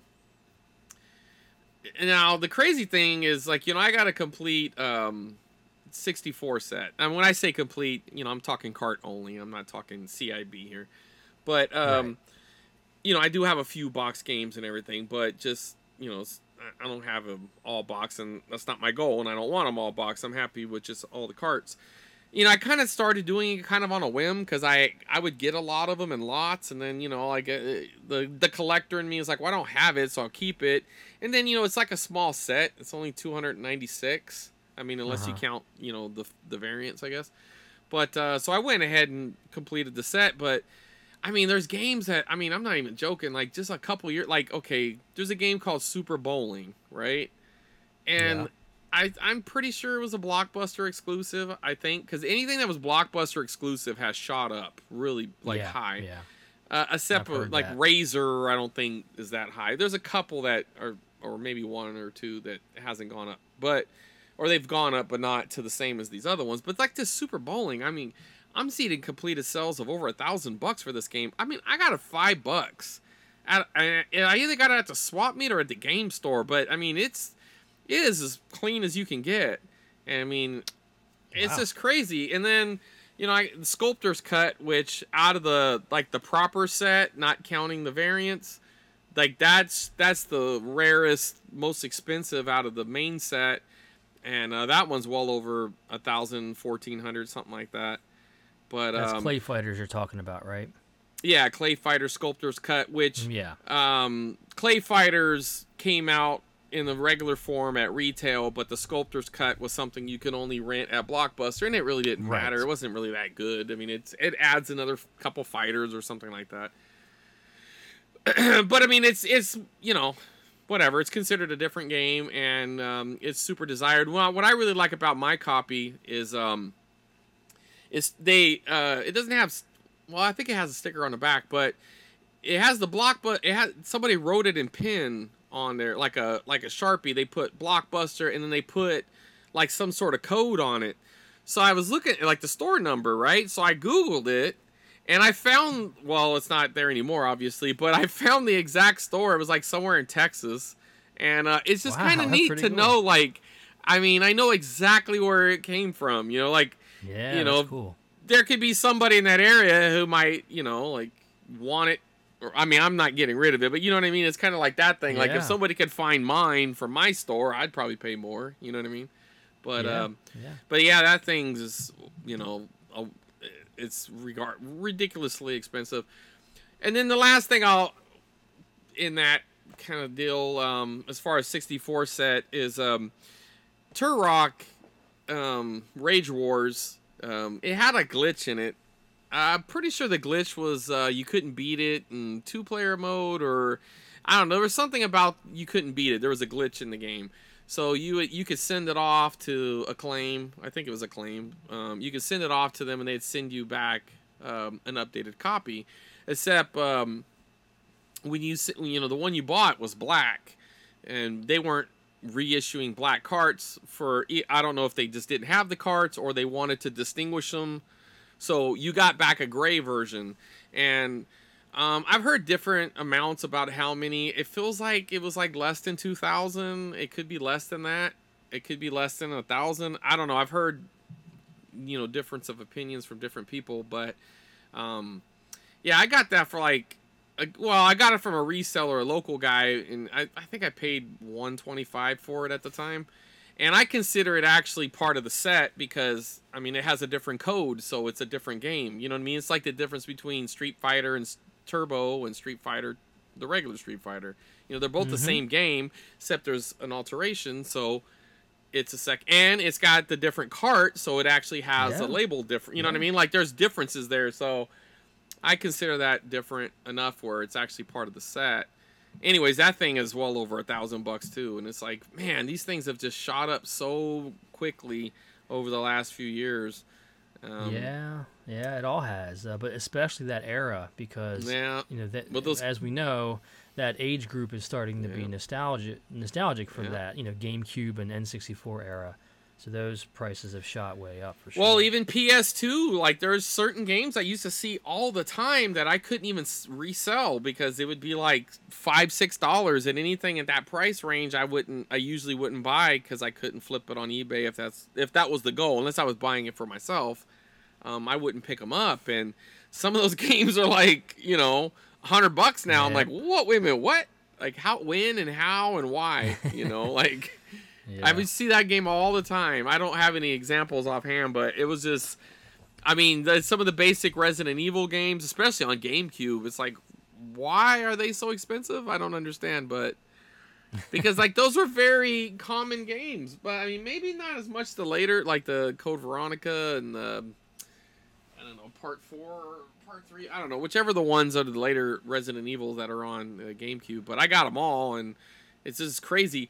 Matter of fact, the last one that I got was, um, I believe, was Code Veronica for the GameCube, and uh, my friend, uh, his name is Dan, Mega Dan. Uh, he had got a good lot, and I had been sending him some stuff, so he wanted to pay me back, and he sent it to me. And at the time, it was probably worth about 60, 70 bucks. But dude, that thing has skyrocketed since then, and I'm like, I feel so bad. I hope he doesn't look it up. You know what I mean? Like, I just feel terrible about it. And another, I mean, it's side tangent again. Uh, another one is like this. Um, I, there's this Game Boy game that's uh, it, it's it's like a, it's based off of like 20s gangsters. Um, sorry, I'm trying to search for the name of it here, but a buddy of mine, we worked out a deal. Like he was wanting to, he didn't want his Game Boy games no more, and he just wanted to get rid of the stuff. And um, so he was like, you know, I don't know, what do you think it's worth? So I just looked it up, and at the time, I, whatever I told him, that's what it was worth. It's called Avenging Spirit, and it's got like this gangster mobster guy on the cover, and I think it was worth like twenty bucks or something. But it was like almost overnight, it shot up to like hundred and seventy dollars, and I was like, oh, Wow. I just feel so bad. you know what I mean? Like, it's like, Yeah. oops, I didn't do it on purpose, I swear. But like, I don't know. I don't know if someone done a video on it or something, because I just don't understand why some of these random games, you know, or if it was price fixing or whatever the case is, but somehow some hype got pushed around a couple of these games, and all of a sudden they're, they're you know, budget breakers. You know what I mean? Yeah, yeah, it happens. You know, there's multiple reasons why these game prices go up, and sometimes, like you said, it is a YouTuber or some other anomaly that makes the game shit. Remember when the uh, the um, Steven Spielberg movie came out? Yeah, Adventure. was that? The, the, vin- Yeah, yeah, Adventure that, shot up um, in price. Yeah, Venture shot Ready up. in Player that- One. Ready Player One. Right. I, that's the first thing that came to mind. That and then E.T. When Yes, uh, yeah. the documentary came out, everybody was just like, "Oh no, yeah. it's twenty dollars." It's like, yeah, good luck. No one's doing. It. You'll have a couple of dummies that'll do it, but I'll wait. Yeah. You know, I already had it, but you know what I mean. At that time, I was variant hunting because there's uh, small windows and big windows and. You know, like there's Yeah, the, uh, yeah. then there's a date one that's like 86 or something like that or 87 so they're hard to find the the the date one and then when people were like you know trying to get twenty dollars for a common cart i'm like yeah no sorry good luck You Yeah. know, you'll never sell it i feel bad for you now So our next uh, category is our most cherished slash meaningful game. So this is a little bit different than, I guess, another category that's most nostalgic. But um, so I kind of separated them out, but it could be the same same thing for you. I'm not really sure. But for my most cherished or meaningful game, I picked Double Dribble on the NES, which is another Konami title. And I think I've briefly talked about this before, but this game um, is very uh, personal to me because it reminds me of my father, and my father died when I was young, and we bonded over basketball. And uh, I used to make him watch me play because I thought it was so realistic looking and everything. So that that would be the game that I picked for my most meaning, meaningful game. Also, I have a lot of memories playing it with my uncles on my mother's side of the family. They would come over, and we'd have big tournaments playing double dribble and sometimes Blades of Steel as well. But um, that game just uh, really kind of uh, reminds me of a good time in my life um, when I was a kid. So that's what I picked for my most cherished or meaningful game.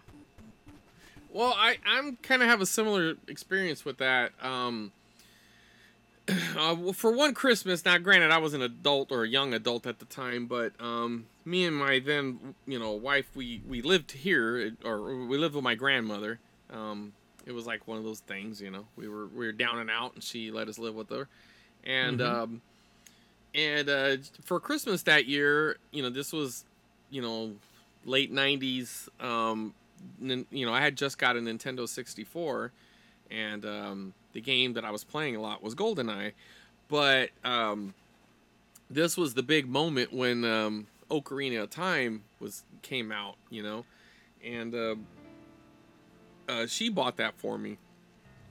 That was like her Christmas present to me that year, and uh, at the time, um, we only had the one TV, so you know we I if I were to play it, I would have to take over the living room, kind of basically, you know. So a lot, a lot of the time I'd play it would be something during a time, uh, maybe she wasn't watching anything, because you know, I felt bad because you know it was her TV, you know what I mean, and uh, but you know sometimes your little gaming session, you know, well she's still in the living room, even though it's not her time to watch TV or whatever, she would she would still be in there, and uh, you know I kind of felt like I had been like monopolizing it, even during the time, you know, like she would watch something, she'd watch Wheel of Fortune or something, you know, there would be something on she would watch if I wasn't watching the TV, so I was kind of feeling guilty, and so like that particular day, um, I wasn't gonna play, and I just I went in there and I sat down, and she, you know, like it was just like the it was like the most innocent way she asked. She's like, um, "Are you gonna are you gonna put the video? Are you gonna watch that video tonight?" And I was like, and I was thinking like, "Uh, video? What do you mean like a VCR? Like, what are you talking about? Like, I didn't know what she was talking about. I was like, "W- w- watch the video. What do you mean? And she goes, you know that video that you've been watching, and uh, and then I was like, oh, you mean the Zelda game? She goes, you know the game I'm playing. I was like, I mean, I I was like, no, I figured, you know, like I, I didn't, you know, maybe you'd want to watch something. She goes, no, no, I really like it. I like watching it. Like, so like she had got into watching me play it you know and so like to her it was Yeah. almost like watching a tv show or um, you know a program or whatever like she was into it you know what i mean That's and, so uh, cool. yeah and it was just like it was just really cool because it was just like such a you know just like an innocent question and you know like it just i it was so confusing the way she asked it and you know you know it was almost like uh you know like like a meme kind of thing like Right, know. right.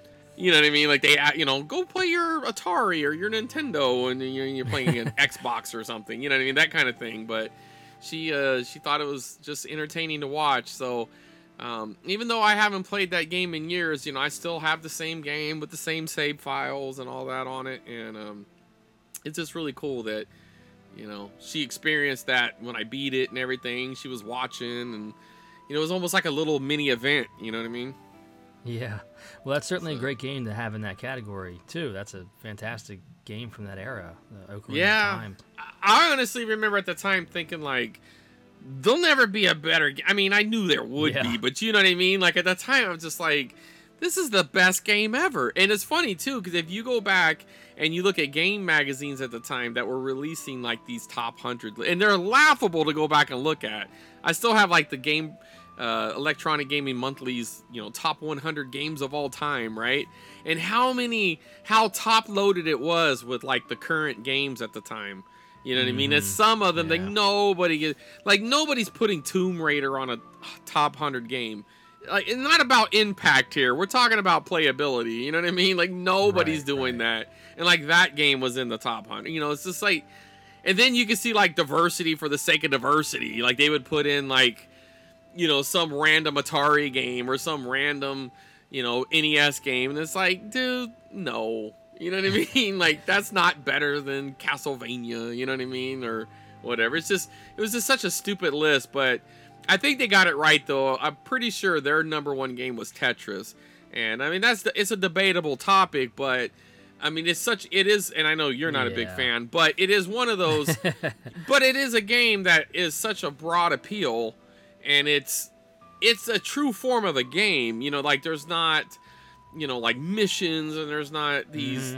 th- there's nothing to it. You're just you're playing a puzzle game. You know, and it's it's the purest puzzle game you can get. You know what I mean? Like I don't know. Maybe the argument could be made that. Uh, Go or whatever that that Chinese checker game, whatever it is, like, but but you know what I'm saying? It's like this pure game. Like I put Tetris up there with like with like chess or something. You know what I mean? It's Mhm. it's like one of these perfect kind of games. Like I, this guy was a genius. You know what I mean?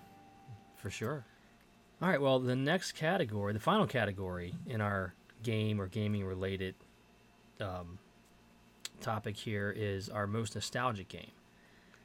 So, um, I guess for me, I picked Castlevania because that game, first of all, that was the first, as far as I recall, I think I talked about this before. That was my first experience with nostalgia at all. Um, when I was a young man, um, before I got married, I think I told the story before, but I was at a friend's house and I had moved. I was probably like the N64 era and uh, maybe GameCube era. I'm not really sure, but um, my friend's little brother took me down to the basement and he had an NES and he put on Castlevania and I couldn't believe how powerful.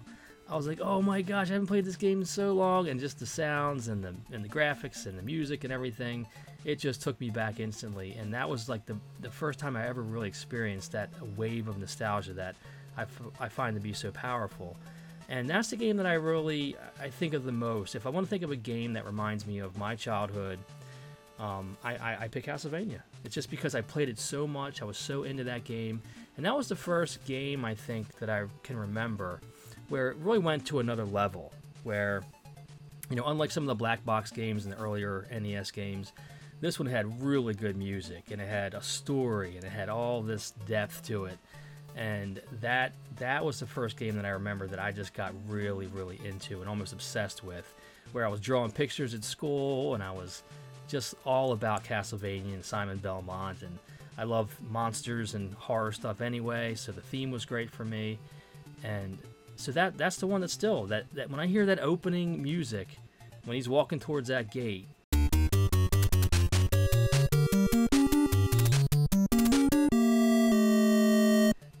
just does it for me every time. So that's that's my pick.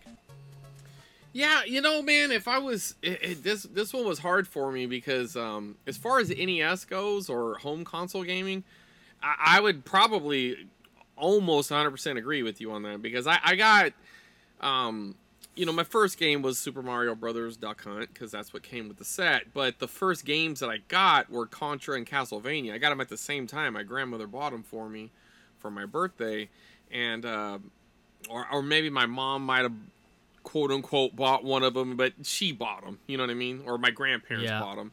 I, my mom might have gave me one, but she, she didn't buy it. You know what I mean? like so, I just the way the memory works is I got it from her, and um. So Castlevania, like I used to go back and forth with which one was my favorite between Contra and Castlevania, and I really feel like Contra's probably my is the favorite because I, I don't know, I probably played it more, but Castlevania, man, like that did have the big memory of like when I finally beat it.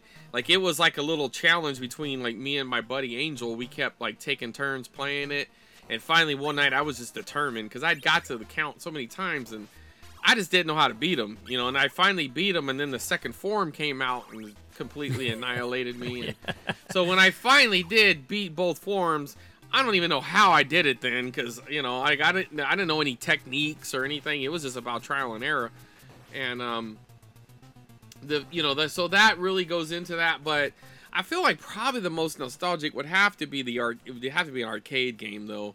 So I mean I. I I just think about the games that I hear all the time that will really take me back to that age, and it, it would either it's a toss up between Ms. Pac-Man and Galaga. Because anytime I Mm, hear like yeah. the startups to either one of those games, Oh yeah. I I am right back there, man.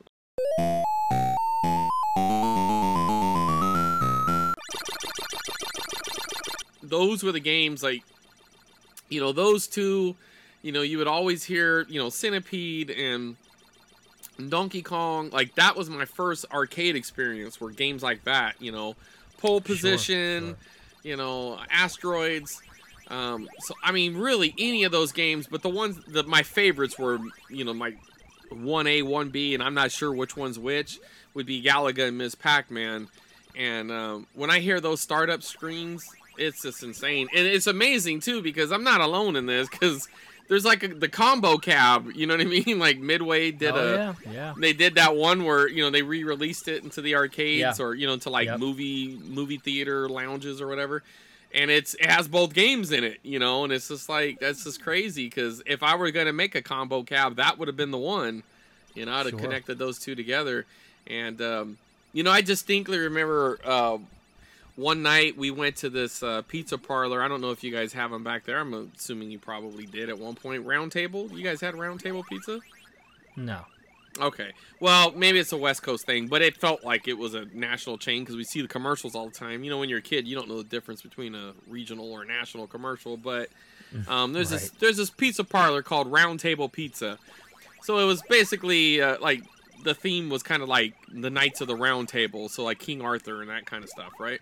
Okay. and um, they they had uh, they all of them always had a little arcade section. Uh, sometimes they'd be tucked away in a corner. Sometimes they would be in you know up center stage kind of thing. But this particular one was kind of you know like out in the middle of the pizza parlor itself. So you know you kind of you walked up this little step and you went up there and there was like you know eight or nine you know cabs right next to each other. And uh, I remember sitting there waiting for this guy because I wanted to play Ms. Pac-Man and I wasn't really good at it. I just I knew I wanted to play it. You know, I had Pac-Man fever like everybody else did, and uh, this guy was really good. And he had got to the banana, which you know, like I remember thinking that was like the, oh, that's the best if you can get that far. You know, that kind of thing. and Right. uh, and then you know eventually he got done playing. He had mercy and w- decided to let let this little kid have a chance, right? Yeah, I, I lasted probably like eight seconds or whatever. You know what I mean? like, Of course. this is it, it didn't last very long, and um, he uh, he he felt bad, and he said, he, you know, because I only had the one quarter. He goes, no, no, here, man, try it again, and he put another quarter in, and just. Just like a Oh. nice, kind gesture of a, and you know, he was like a teenager. You know, I, I thought he was like a grown man at the time, but he was probably like right, right. 17 or 16 or something. But uh, you know, it's just really cool, man. But those arcade experiences, man, like you go back into like a true 80s arcade or you know somebody who's trying to replicate it, you know, you're going to hear like this big mix of all those, you know, sounds Oh yeah, and um that that gets me like nothing else, you know. yeah. That's those are good picks for me. I think the like you said, the Galaga music really would probably do it for me.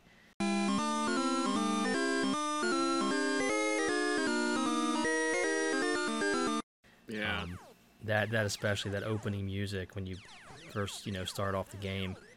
Yeah, that's that's pretty powerful for sure. yep. But um, I, I didn't have as nearly as much arcade experiences as you did. We talked about this before.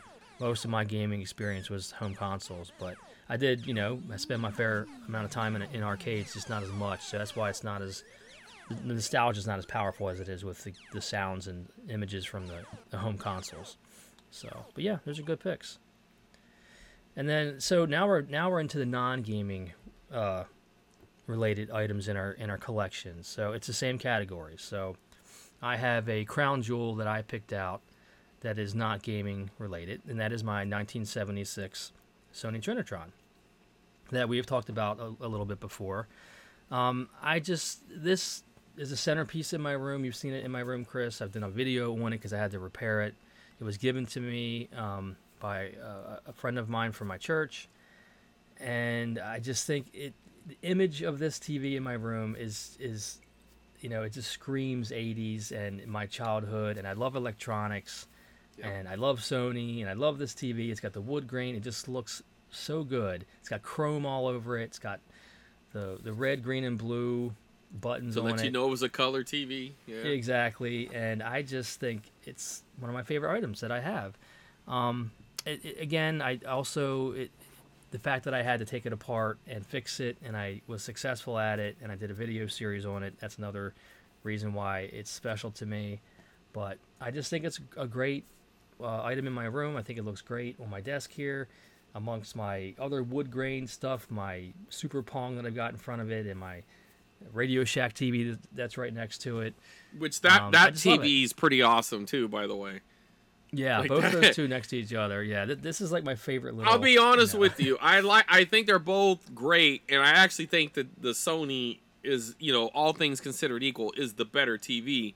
But that Radio Shack is so cool to me because I'm a sucker for store brand televisions. So you know what I I. mean? Yeah. Because I have a, I have a Sears um, CRT. You know, like a like you know the one with the knobs and the small little deal. Yeah. And um, I don't use it much. Matter of fact, I haven't used it in a while, but um, it's just really cool because it's just like these this weird bygone era of you know stores branding it with their store name.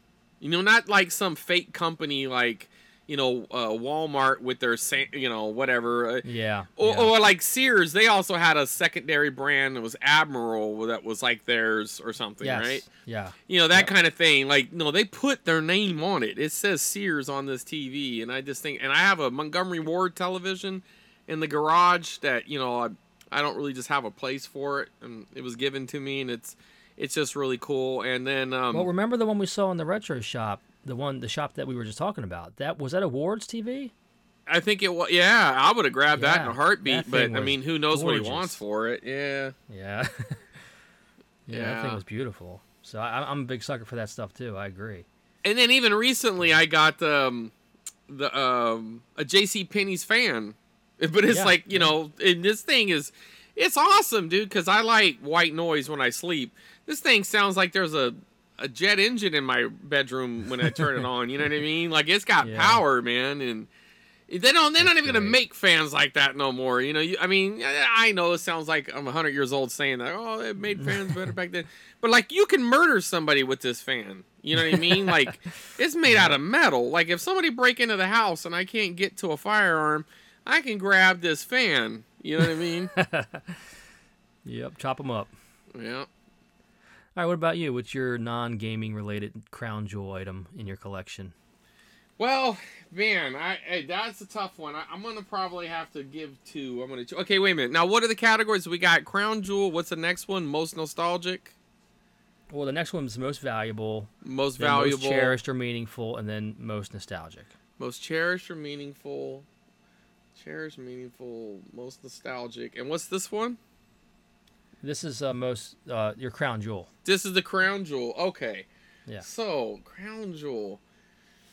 I, I, I guess the I guess I have to now this not again not everybody's gonna think this is a crown jewel um and I'm gonna I- it's a toss up between um my Gleaming the Cube tape that I rented as a kid that my son found and, and it, it was this it was from my rental store you know I've told this story before Yep. Yep. and uh even though like it's not necessarily a great movie i mean it's it's fine it's nostalgic but it's you know it's not you know it's not something i want oh let's sit down and watch this right now it's not that kind of movie but just the fact that i own it is pretty awesome and then the and then those you know those home recordings you know with the commercials but um specifically the ewok adventure one Oh, even yeah. though the Empire Strikes Back one is like my favorite movie, so you would think it would be that one, but I, I wasn't as hyped seeing that. You know, I was, I watched it, but I already had seen Empire in the movie theater, right? But this Right. Ewok Adventure was brand new. You know, this was the first new Star Wars prop thing that came out since Return of the Jedi, right?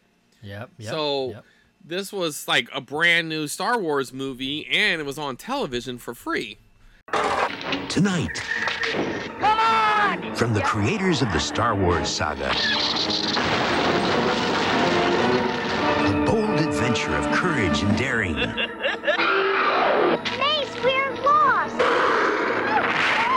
where heroes become legends, and the only thing you can be sure of is magic. Lucasfilm presents the Ewok Adventure next. And uh, I vividly remember um, watching that with my parents. I knew where we lived at. You know, I remember where I was sitting. You know, like I just remember glued to that set the whole time. I even remember the commercials. Like, and I don't remember the commercials just from knowing them. I, as I was watching it, I almost felt like I remember the commercial order. Now, maybe not, but it is just so like it, like it just maybe not every commercial on it, but I just like I knew certain things that were coming up. Like it just left an Wow. imprint. You know what I mean? Like it was Yeah. it was that vivid and I, I didn't i just unlocked some sort of memory i didn't even know i had i mean I, I remember watching it but i didn't remember how important it was until i found it you know what i mean and Yeah, uh yeah. and it's in such good condition these people really took care of their tapes even though you know they probably haven't watched them since the 80s they didn't throw them out and it was like it was meant to be you know i went to that estate sale kind of on a whim too like I wasn't necessarily gonna go out hunting that day, but I decided I, I should go to this, you know, this estate sale. It looks, it's in a cool neighborhood kind of thing, you know.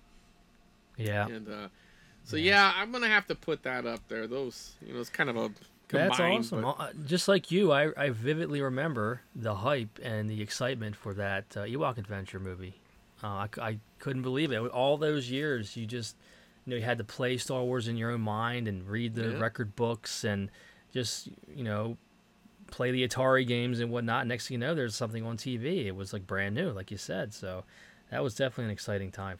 That was cool. Yeah, and when I got that tape home, Duke, like I I was fully expecting it to be like a te- a tape dub, you know what I mean, or you know Right. something like that. I didn't think it was going to be, you know, and and to top it off, it's my broadcast. You know what I mean? It's not like from LA or I mean it was a national broadcast, but you got your local commercial. So when it went to commercial, you know, like it would kick into whatever your region was. So you would, Yeah. it, it, then whenever they do with a local spot, like coming up on the news, that kind of thing, right? But um, it's just so cool because it just like took it to the next level. You know what I mean? That's awesome. That's a good one. Very good. Well, the next category is uh, most valuable non-game related item. Um, so for me, I just I looked around my room and I, you know this is not one item, but I picked my '90s stereo system because I think that's probably worth about fifteen hundred bucks with everything, maybe even more. It might be. The, uh, it's a you know it's a it's a pretty high end one because I got it from my um, father-in-law, and he was an audiophile and still is, and um, always bought really good stuff. So he I, I did some work for him, and he gave me this stereo uh, at, in exchange for the work, and I I love it. I love that it was his. I love that it's in my room now, and uh, every component is high end. I've got a, a Yamaha um, receiver, and a Pioneer tape deck, double tape deck and a Yamaha DVD player, uh, CD player as well. And then I, I'm looking at it now. Sorry, I'm reading. I'm reading No, the it's names in it, okay. like, That's as we're. Doing this. Uh, Kenwood record player, and um, So he he he some. uh, matched it together then. yeah, yeah, it was his own personal system that he had built himself. That's And cool. then I got the Polk. I think it's. Hold on one second. Let me check my speakers. Yeah, they're Polk speakers. So, all all pretty you know high end stuff. So I it sounds fantastic, and every, all the components work very well. And I really love having it in my room. I can listen to records, tapes, CDs, whatever I want. And again, it's worth probably fifteen hundred or more. So that that's what I picked for my most valuable uh, non-game uh, item in my collection. All right, so this is valuable, and then the next one is what? Um, next one is most cherished or meaningful. Most cherished. All right. So most valuable, I really now I don't have any super high end that comes to mind. Like I'm really looking around trying to. It feels like my high end stuff is mostly my games. And I don't know. There could be something in here that I'm just not thinking about. But this comes to mind. um, is um my blockbuster sign. Now this would have been something that would have been hanging in any blockbuster. Like it's a huge. It's the you know the rip ticket Yeah. you know that yeah. that that deal and it's it's big it's like three feet by two feet i mean it, it's a big sign I didn't know you had um, one of those. I, I must have sent you a picture or something I've never seen that. No. all right i'll well Now, does this thing light up? no no no this is um it's it, it's like a base it's made out of foam or something i don't know Like, Okay. Okay. but that's just how they were. It didn't light. That, now they had light up signs and stuff too, but this is they wouldn't be this big.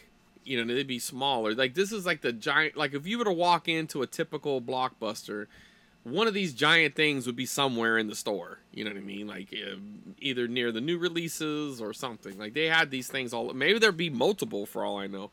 I know some another people they like the there's the gumball that you the gumball machine that you can get. Those are cool. Oh yeah, yeah. yeah. I actually had a chance to buy both of them, um, but the lady really wanted a lot for the gumball machine. She wanted like 500, and it was probably, I mean, it was worth it because somebody bought it. But um, this sign, it really sucks because, like, uh, she was selling it for, I think it was 200 bucks, and um, and and like I, I messaged her almost immediately, but somebody beat me to it, and she goes, "Well, somebody already said they would pick it up, and but they'll be here, you know, they'll you know when they get off work, kind of thing."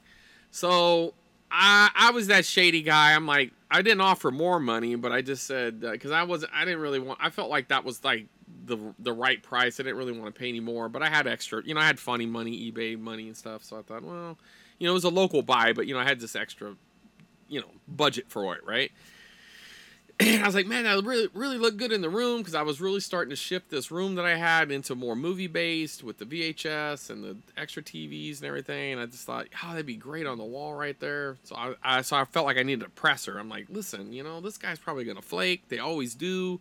And i was like you know she goes she goes if he, eh, he said he'll be here at four and if he's not here by 401 it's yours. You know like she was legit about it. You know what i mean? Right. And I believed her. You know, I was like, okay, you know, I mean, I, I, she wasn't gonna give, and I kind of respected her for it, you know, because if I was that guy, I would want her to to hold it, like she said. Of course. And I was trying not to be a jerk. That's why I didn't really start offering more money and all that. I was just like, well, I just wanted her to know. Listen, if you have anything that he might not, come, I can come right now. And she's like, no, no, no, wait till four.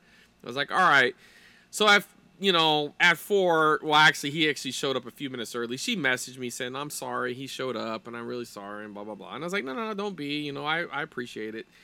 And then, um, and then I don't know, somehow a friend of mine, he's another local hunter. I, I kind of forget this part of the story, but he messaged me and he's like, he goes, were, you were, tr- were you the one who was trying to get this? I, maybe he just had an instinct or something. I guess she told him. Maybe she had mentioned a guy named Chris or something. I don't really know how he knew it was me because I don't think she said the whole name. I didn't get that vibe, but he, because he wasn't quite sure. But anyways, he's like, and this was the next day, and I was like, yeah, it's like you were the one that got it. It's like now I kind of feel a little bit better because I like this guy. He's a cool dude. He's a really nice guy, and um, he goes, yeah, but I'm having some cold feet. When I got it home, my girlfriend didn't like it, and she wants me to sell it, and and now she doesn't, you know, she won't let me keep it in the house and all this shit. so he's, I was like, I was like, well, I mean, what do you want to do? And he goes, well, you know, I was gonna sell it for, you know, like I don't know. He had already had an offer for like, I don't know, three fifty or something like that. And I was like, ah, yeah, I don't really want to go that high. He goes, no, no, no, I'm not, I'm not, I'm just letting you know. Like, if you don't want it, I'm gonna sell it for that. He goes, but let me make something off of it. How about two twenty five? And I was like, you know what? That's fair. you know what I mean? Like, I'll do that. And you know, and then I went there, and he even actually threw in some other stuff too. I forgot what else he gave me, some movies or something. And so it's just a really nice guy. And later on, I ended up buying. He had an Amiibo store display that he had got from. Um, I think it was either GameStop or Walmart. I forget. It says in the load up screen, but I ended up getting that off him too, which is one of those things I didn't know I needed until you know someone was selling it to me. and I love it because I have all my amiibos displayed underneath it. Like he he had built a shelf for it, out like a metal rack, and, and it looks it looks like something you would get at a store too. I'm like, like dude, you're a genius. But um, so anyway, that's another little thing I got from the guy. But um, but yeah, I I really don't know what it's worth. I mean, I'm assuming in the right environment, it could go for five or more, but. Uh, I wouldn't sell it. I I really like it. It really pulls the room together, and and it's Now, you just have so that hanging up? Yeah, oh yeah, right behind the TV. Okay. So when you watch TV, it's like right behind it. That's super cool. Yeah, I'll I'll post cool. a picture of it. Yeah, I'd like I'd love to see that for sure. okay, well next is our most cherished slash meaningful non-game related item, and I picked my three 1980s space Lego sets that I still have from my childhood. So it was really cool. My mom uh, didn't keep all my toys from childhood, but she decided that Legos, Matchbox cars, um, and I think comic books were the three things that I would value the most as an adult. That was just her mentality. Threw away all the Transformers and GI Joes and you Oh, know, God. other stuff that in Star Wars. Yeah, I don't have any of that stuff, but she kept she kept Legos and the Matchbox cars. I call them Matchbox cars generically, but Hot Wheels, whatever else, and um, my comics. So I had those um, giant, I had giant bins of Legos for my mother. I, had, I must have had I don't know five or six of them, and she kept all the manuals and the the boxes folded up. So as an adult, this is after I had kids, because my I gave all my Legos to my kids, and they had all their Legos, all mixed up in all these bins. And one day I was like, I got these old like '80s space Legos uh, directions. Let me see if I can find all the pieces and build them. And it took me I don't know months, but I I dumped out all the bins and I was scoured for the little tiny pieces and I would find them, and I assembled all three of my childhood uh, space sets, and I love them. So I have them on my shelf. I'll show a picture on the Discord too. Yeah, that that's really cool. really um value. They're valuable to me, and they're special to me because I played with them tons as a kid. And it's just really cool that they're the exact same ones that I had, and I was able to reassemble them with the directions and the boxes that my mother had saved for me. So that's what I picked. Well, and uh, what I think is so cool about it is like you changed history in that regards because there was a moment where that was the last time you ever built them. You know what I mean? Yeah, yeah, yeah And then exactly. all these years later, you know, you got them, and you could have been just content enough with just letting your kids have them or sticking them in a box or whatever. But you went that extra mile and uh, and and you know you figured it out and you put it back together, and that's really cool. yeah, it was it was a fun experience. I Did you you kept it out. together or the set after you built it? Oh yeah, they were on display in my room. Yeah, I thought so. I there's Yeah, so have much stuff in there. um, yeah, Well, two of them are spaceships, and one of them's like a AT-AT style walker. right. and I vividly remember playing with all three of them a, a ton as a kid. And I especially love the the one spaceship that has another spaceship that kind of comes out of it. yeah. Uh, and I just love that as a kid. And you open up a hatch and it slides out the back. And I just thought it was the coolest thing in the world. Yeah, that was before Legos sold out to corporate America, right? When- Hey, I'm not complaining. I just put together Optimus Prime. no, no, so no, I I- know. I, I- I, think it's awesome, but you know what I mean. Like, Yeah, you know, yeah. now sets are like these expensive sets. They're all coveted and everything. And back then, you know, Legos they were just uh, on the shelf. You know, you could buy them at you know at a drugstore or whatever. You know what I mean? Well, I mean, they, they do both. You can go to Walmart and you can get little, you know, ten dollar Lego sets and that are, you know, car or helicopter. So they, they kind of You both, you bring so. that home when your kids got the new Harry Potter set or something. That's and then true, You see which one they're gonna want to put together. That's true. That's true. Well, all right. What about you? What's your most cherished non-game related item?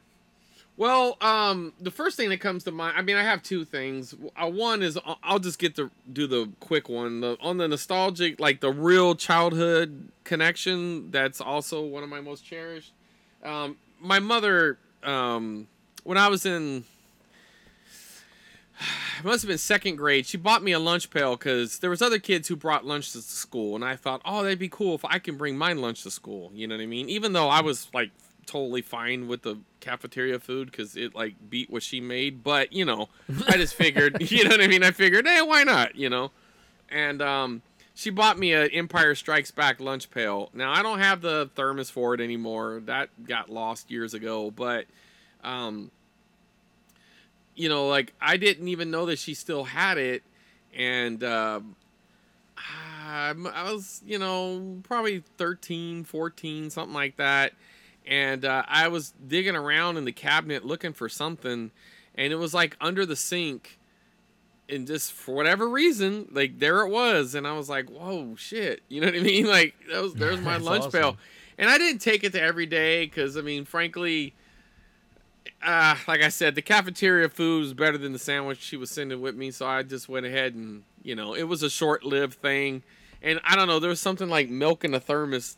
I don't know. There was something about it I didn't like. You know what I mean? like even though it's the same thing, I don't know. There was something about it that uh, I just stuck with the cap. But it was still really cool because even when I wasn't using it, you know, as a lunch pail, you know, I'd, uh, I'd play with it. You know what I mean? You'd stick stuff in it, put toys in it, or whatever. You know what I mean? And Yeah, um, yeah. you know, put, I think I for a little while I was putting my uh, Star Wars and you know whatever random action figures that I had at the time um, that were the same three and three quarters. Yeah. I would stick them in there, and uh, yeah, that's that's really cool. But um, but if I'm being honest, the thing that's that that really encompasses it's like it's it's a combination of everything, right? It's probably the most valuable if I really were to look at I mean if I did the pricing on it, it probably actually is worth more than a blockbuster sign. It it, it hits the right note for nostalgic. It feels like a crown jewel to me and it's my Sears Wish books. I have Oh yeah, yeah. I have from 19, you know, like uh, consecutive from 1975 to 1992, and then I Oh also have uh, I also have a 97 and a 95. So I got a couple other ones, or, or maybe it's a 99. I think it might be 99 and 95, but I got a couple of oddball ones that don't, you know, like connect. Wow, that's But, quite a um, collection. That's amazing. Yeah, I didn't really want to go any further back than 75. I've had a couple chances to snag a 74. Because if I'm going to buy any, I kind of want to keep them in order at this point. I mean, I don't mind buying up on the other end because I w- wouldn't mind filling that into maybe to 2000 or 19. I, I'd like to at least get through Nintendo 64 era, you know, that kind of spot. I feel like that, you know, and then it'll be wrestling and there'll be some cool stuff in there that I, that even though I was an adult, I still have nostalgic because, you know, I was like buying it for my son and stuff like that. And Right. plus, I was, you know, I was watching wrestling and I was still playing video games, so they still, you know what I mean. But um, going through it, man, they're like the ultimate time capsule because, you know, when I would go to my grandparents as a kid, uh, especially during, you know, Christmas time or getting close to Christmas time, or heck, sometimes she would even prime me in the summer. She'd be like, "Look through that and circle some things you would want for Christmas or your birthday or whatever," you know. Right. And she would have the store catalogs. Now she wasn't a hoarder or anything. They would they would get rid of them when the new ones came. So the new one sometimes they might keep one or something, but pretty much whenever the new catalog would come, she would get a J.C. Penney's catalog. She would get the Sears catalogs, and I think she might have got Montgomery Ward's as well. But uh, the one I always gravitated towards was um, the Sears because it had a huge toy section. No matter Oh, if it was the if even if it was the standard catalog, it still had a big one. But the but what was so great about the Wish book, it was literally everything you wanted. You know what I mean? Like it would have Yeah. bikes in there, it had radio. Like it didn't matter what age group you were. You know what I mean? Like there was something in there you'd want. You know, like you know if you were in the teens, you know they had radios and Walkmans and you know that kind of thing. But you know whatever age group you were, it pretty much would draw you in. And at some point, they even try to separate it to make a kids wish book and a adult wish book. And then they, they only did that for one year, and it was like 87. It has two wish books. They're separated. But then they just, I don't know if customers complained or if they realized it wasn't cost efficient or something, and then they went back to just all combining the adult with the child. But um, it really does um, appeal to me, man. Like it's it's like going into like I said, it's a time capsule. You look up and like you know I look around and it's like for instance like uh, you know your your telegame set. I can pull out the the book and tell you exactly how much it cost. You know what I mean? Like Wow. it has the so cool, games in there and. You know, matter of fact, I'll snap a couple of pictures of that and post it. That, that would be awesome. Yeah. Yeah, I mean, you know, you could see when it came out, and like, even like the big, uh the famous, um the the the Star Wars, um what, what was the name of it? You know, like the original twelve. They had a late, early, early bird. Yeah, the early bird set where you had to buy it and you just got the Oh, yeah. For Christmas, and then because the the figures they were behind and they they weren't going to come out until the spring, so your grandparents or your parents would buy you this, and it was like, you don't got them now, but when the spring rolls around, you're gonna get these 12 figures or how many ever they bought for you. So, um, you know, it's just it's just really cool. Yeah, I haven't I haven't looked through one of those books in you know since I was a kid. I I've not held one and flipped through one at all. So I've never come across those. I would love to find one, or maybe I should start looking for them because that that's really cool. And you Well- imagine the um, one thing that st- always stood out to me is thinking about how much time they put into the photography. I mean, you had all these toys set up and the backdrops and everything, and all the models. I mean, that must have taken Well, forever. And then a lot of times those models were like the store manager's kid or you know what I mean? Right, like right. they weren't like hiring out, you know, like uh, real models. These were like just regular kids, you know. Hey, you want to take some Yeah. pictures? Come here. Put these clothes on. you know what I mean? Cuz you could tell Yeah. like you're looking at them, you're like, eh, those kids look like they're related. But um right. it's really neat though, man. That's cool. And I, I Yeah, mean, I, good one. I don't look at them all the time, but anytime I pull one off the shelf, like I said, it's just like going back in time. And I mean, I've, I've even branched out. I even got some, a few JC, you know, I got a JC Penney's catalog and, and a couple of the, like the main Sears catalogs, because I just, a couple of them I found at estate sales. And, and, it, and that, those were like one of those big scores, like, you know, like it's funny because you know the lady kind of saw the excitement when I found them, you know, and she's just she was looking at it like it was trash, you know what I mean? Like, That's uh, funny. you know, but she sold to me for a dollar, and I'm just like, oh man, I would have paid more. But um, yeah, those are really great. And I got uh, the last one I got uh, recently is it's a blockbuster video catalog, so um, it's whatever year it is you can go through and it shows you all the movies they were offering and, and it even has a video game section so it shows you like the nes Oh. games that they had at the time and it's just really cool That's you know. really cool. I never even seen one of those before. Yeah that was something that um, I didn't know they had. yeah i i completely forgot about it and i saw it um somebody either was a video or maybe it was an Instagram post. Somebody had showed like a, a picture of it. It wasn't even theirs. It was like something that they had saw somewhere else or something. And I was like, what? And I went immediately to eBay and I'm like, dude, here's one for ten bucks. Buy it now. You know what I mean? like, send it to me. And oh man, I was so happy. Uh, it's just one of those things you didn't know you needed it until you saw it, but Exactly. it is. All right, well, the last category is most nostalgic non game item. Um, I picked, so I still have some cassette tapes from my childhood where I was, I call it crazy tapes, where I would just be silly. I would do little, um, I don't know what you call it, routines. I would just be goofy. I would be silly. I'd make noises. I'd burp. And I just called them my crazy tapes. And I still have some of those. So, I we're gonna do a video or a episode where I'm gonna, you know, maybe try to digitize those and get those out there because I'd love to listen to them and just they've got they've got to be so cringy and embarrassing, but I think it'd be funny to, uh, you know, put those out there.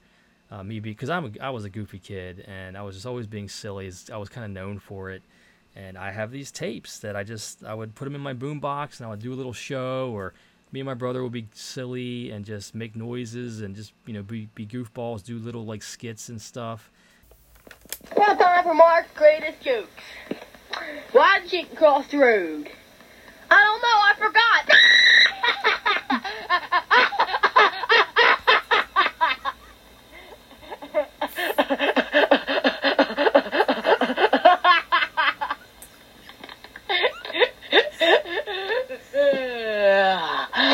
well, time for another one. Why did chicken cross back over the road? I don't know, I forgot that one too. and um, I that's my you know most nostalgic non-game related item I guess because it's actually literally like recorded audio from my childhood. So that's really cool. It's, it's probably from the early 80s I had to have been I don't know nine ten years old uh, when I was doing that. So that's what I picked. You have anything like that? Yeah, you know, it's funny that you say that because um, I have all my uh, childhood slash early teens cassettes. Uh, I mean, I, I have since sold off some of them because they were really expensive and I didn't really care about them anymore. But um, I kept the majority of them, and at least the ones that you know mattered. But I did weird shit like you're talking about. I have a lot of cassettes where I recorded songs off the radio, and I haven't gone back and listened to those. But I bet you those because there were some that you know like whatever the favorite song was at the time. So I've listened to it a lot, and I even remember like Sure. the DJ doing the the talking. I used to hate that. I'm like, shut up, you know? what I mean? Oh, like I'd be so angry. Like I don't want to hear you talking because they got to do it to the post, right?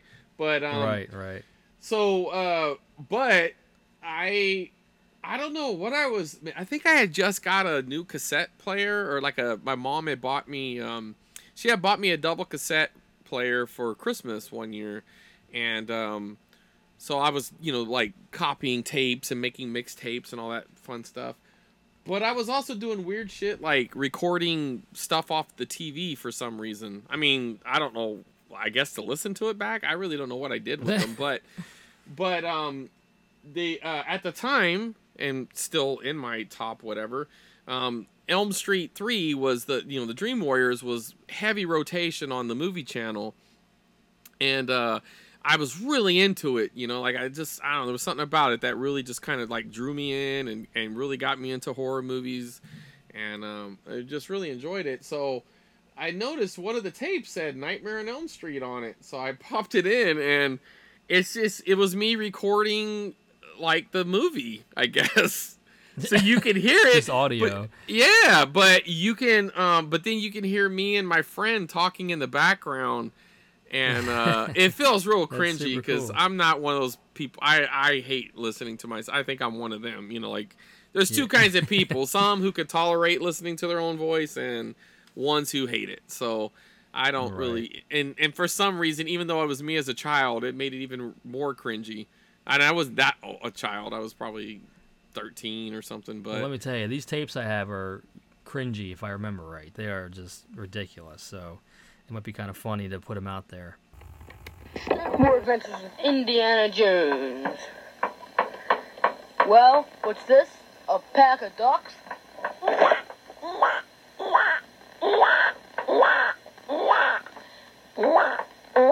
How come it is every time I go on an adventure, there's a whole bunch of ducks?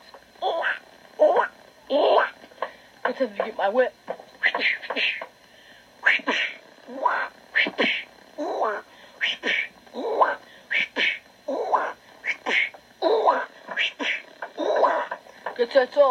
Except for that fat ugly one over there. Okay, okay, I'm sorry. Did you hear what he said? Oh,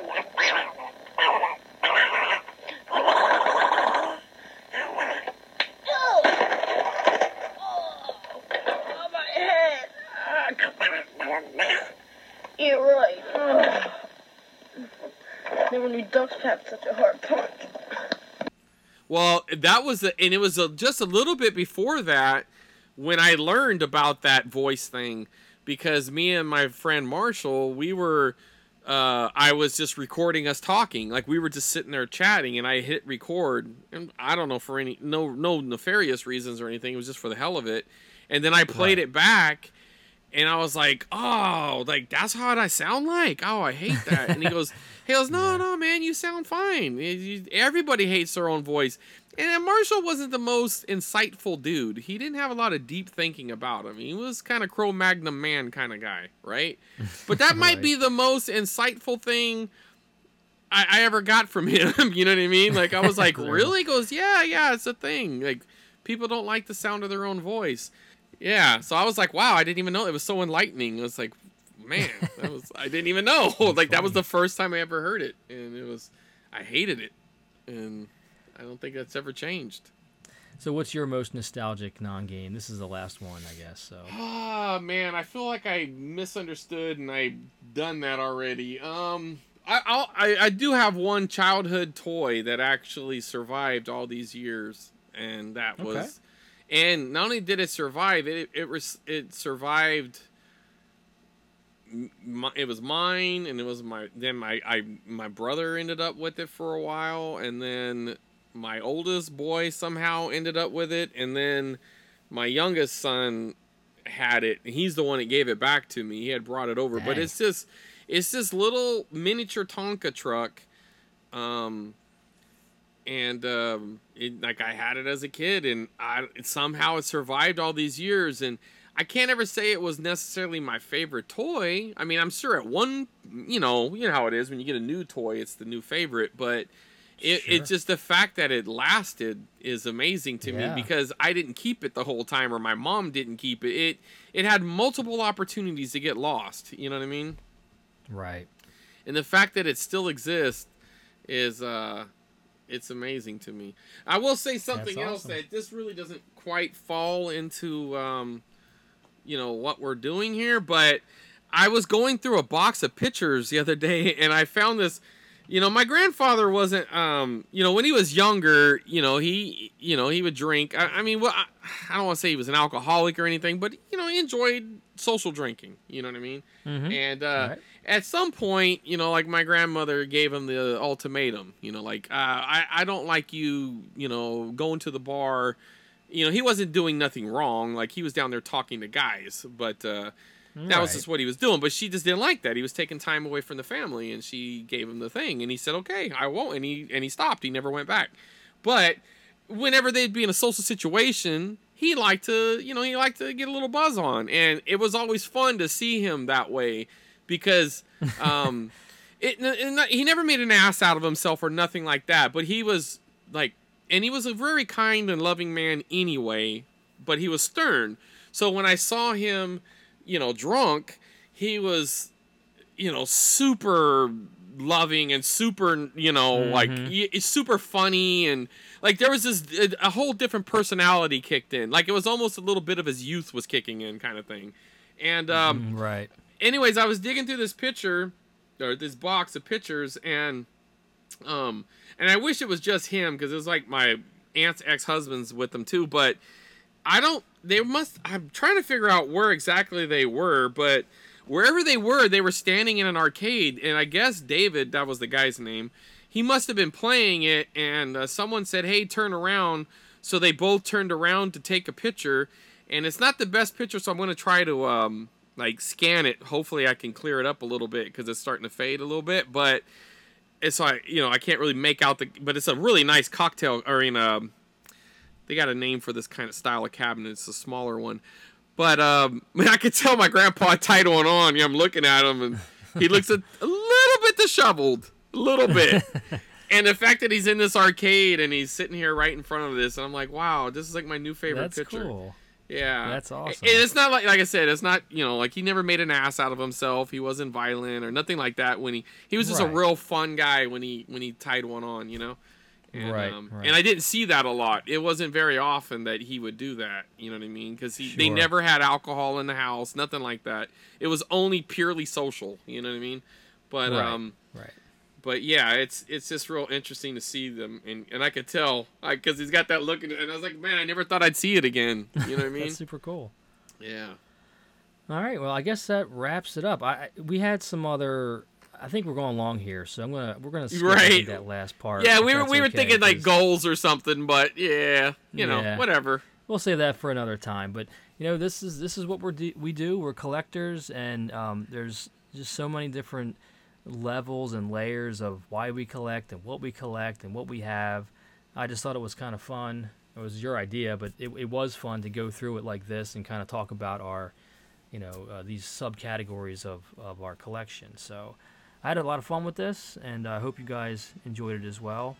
Um, don't forget to join along the Beat the Bandy Challenge this month and uh, play play some uh, Gradius and Salamander or uh, Life Force, as we call it here in the states, and see if you can beat uh, the high score. So, uh, anything else, Chris, before we go? No, I think you uh, wrapped it All up right. perfectly. All right. Well, thanks again, guys, and we will see you next time.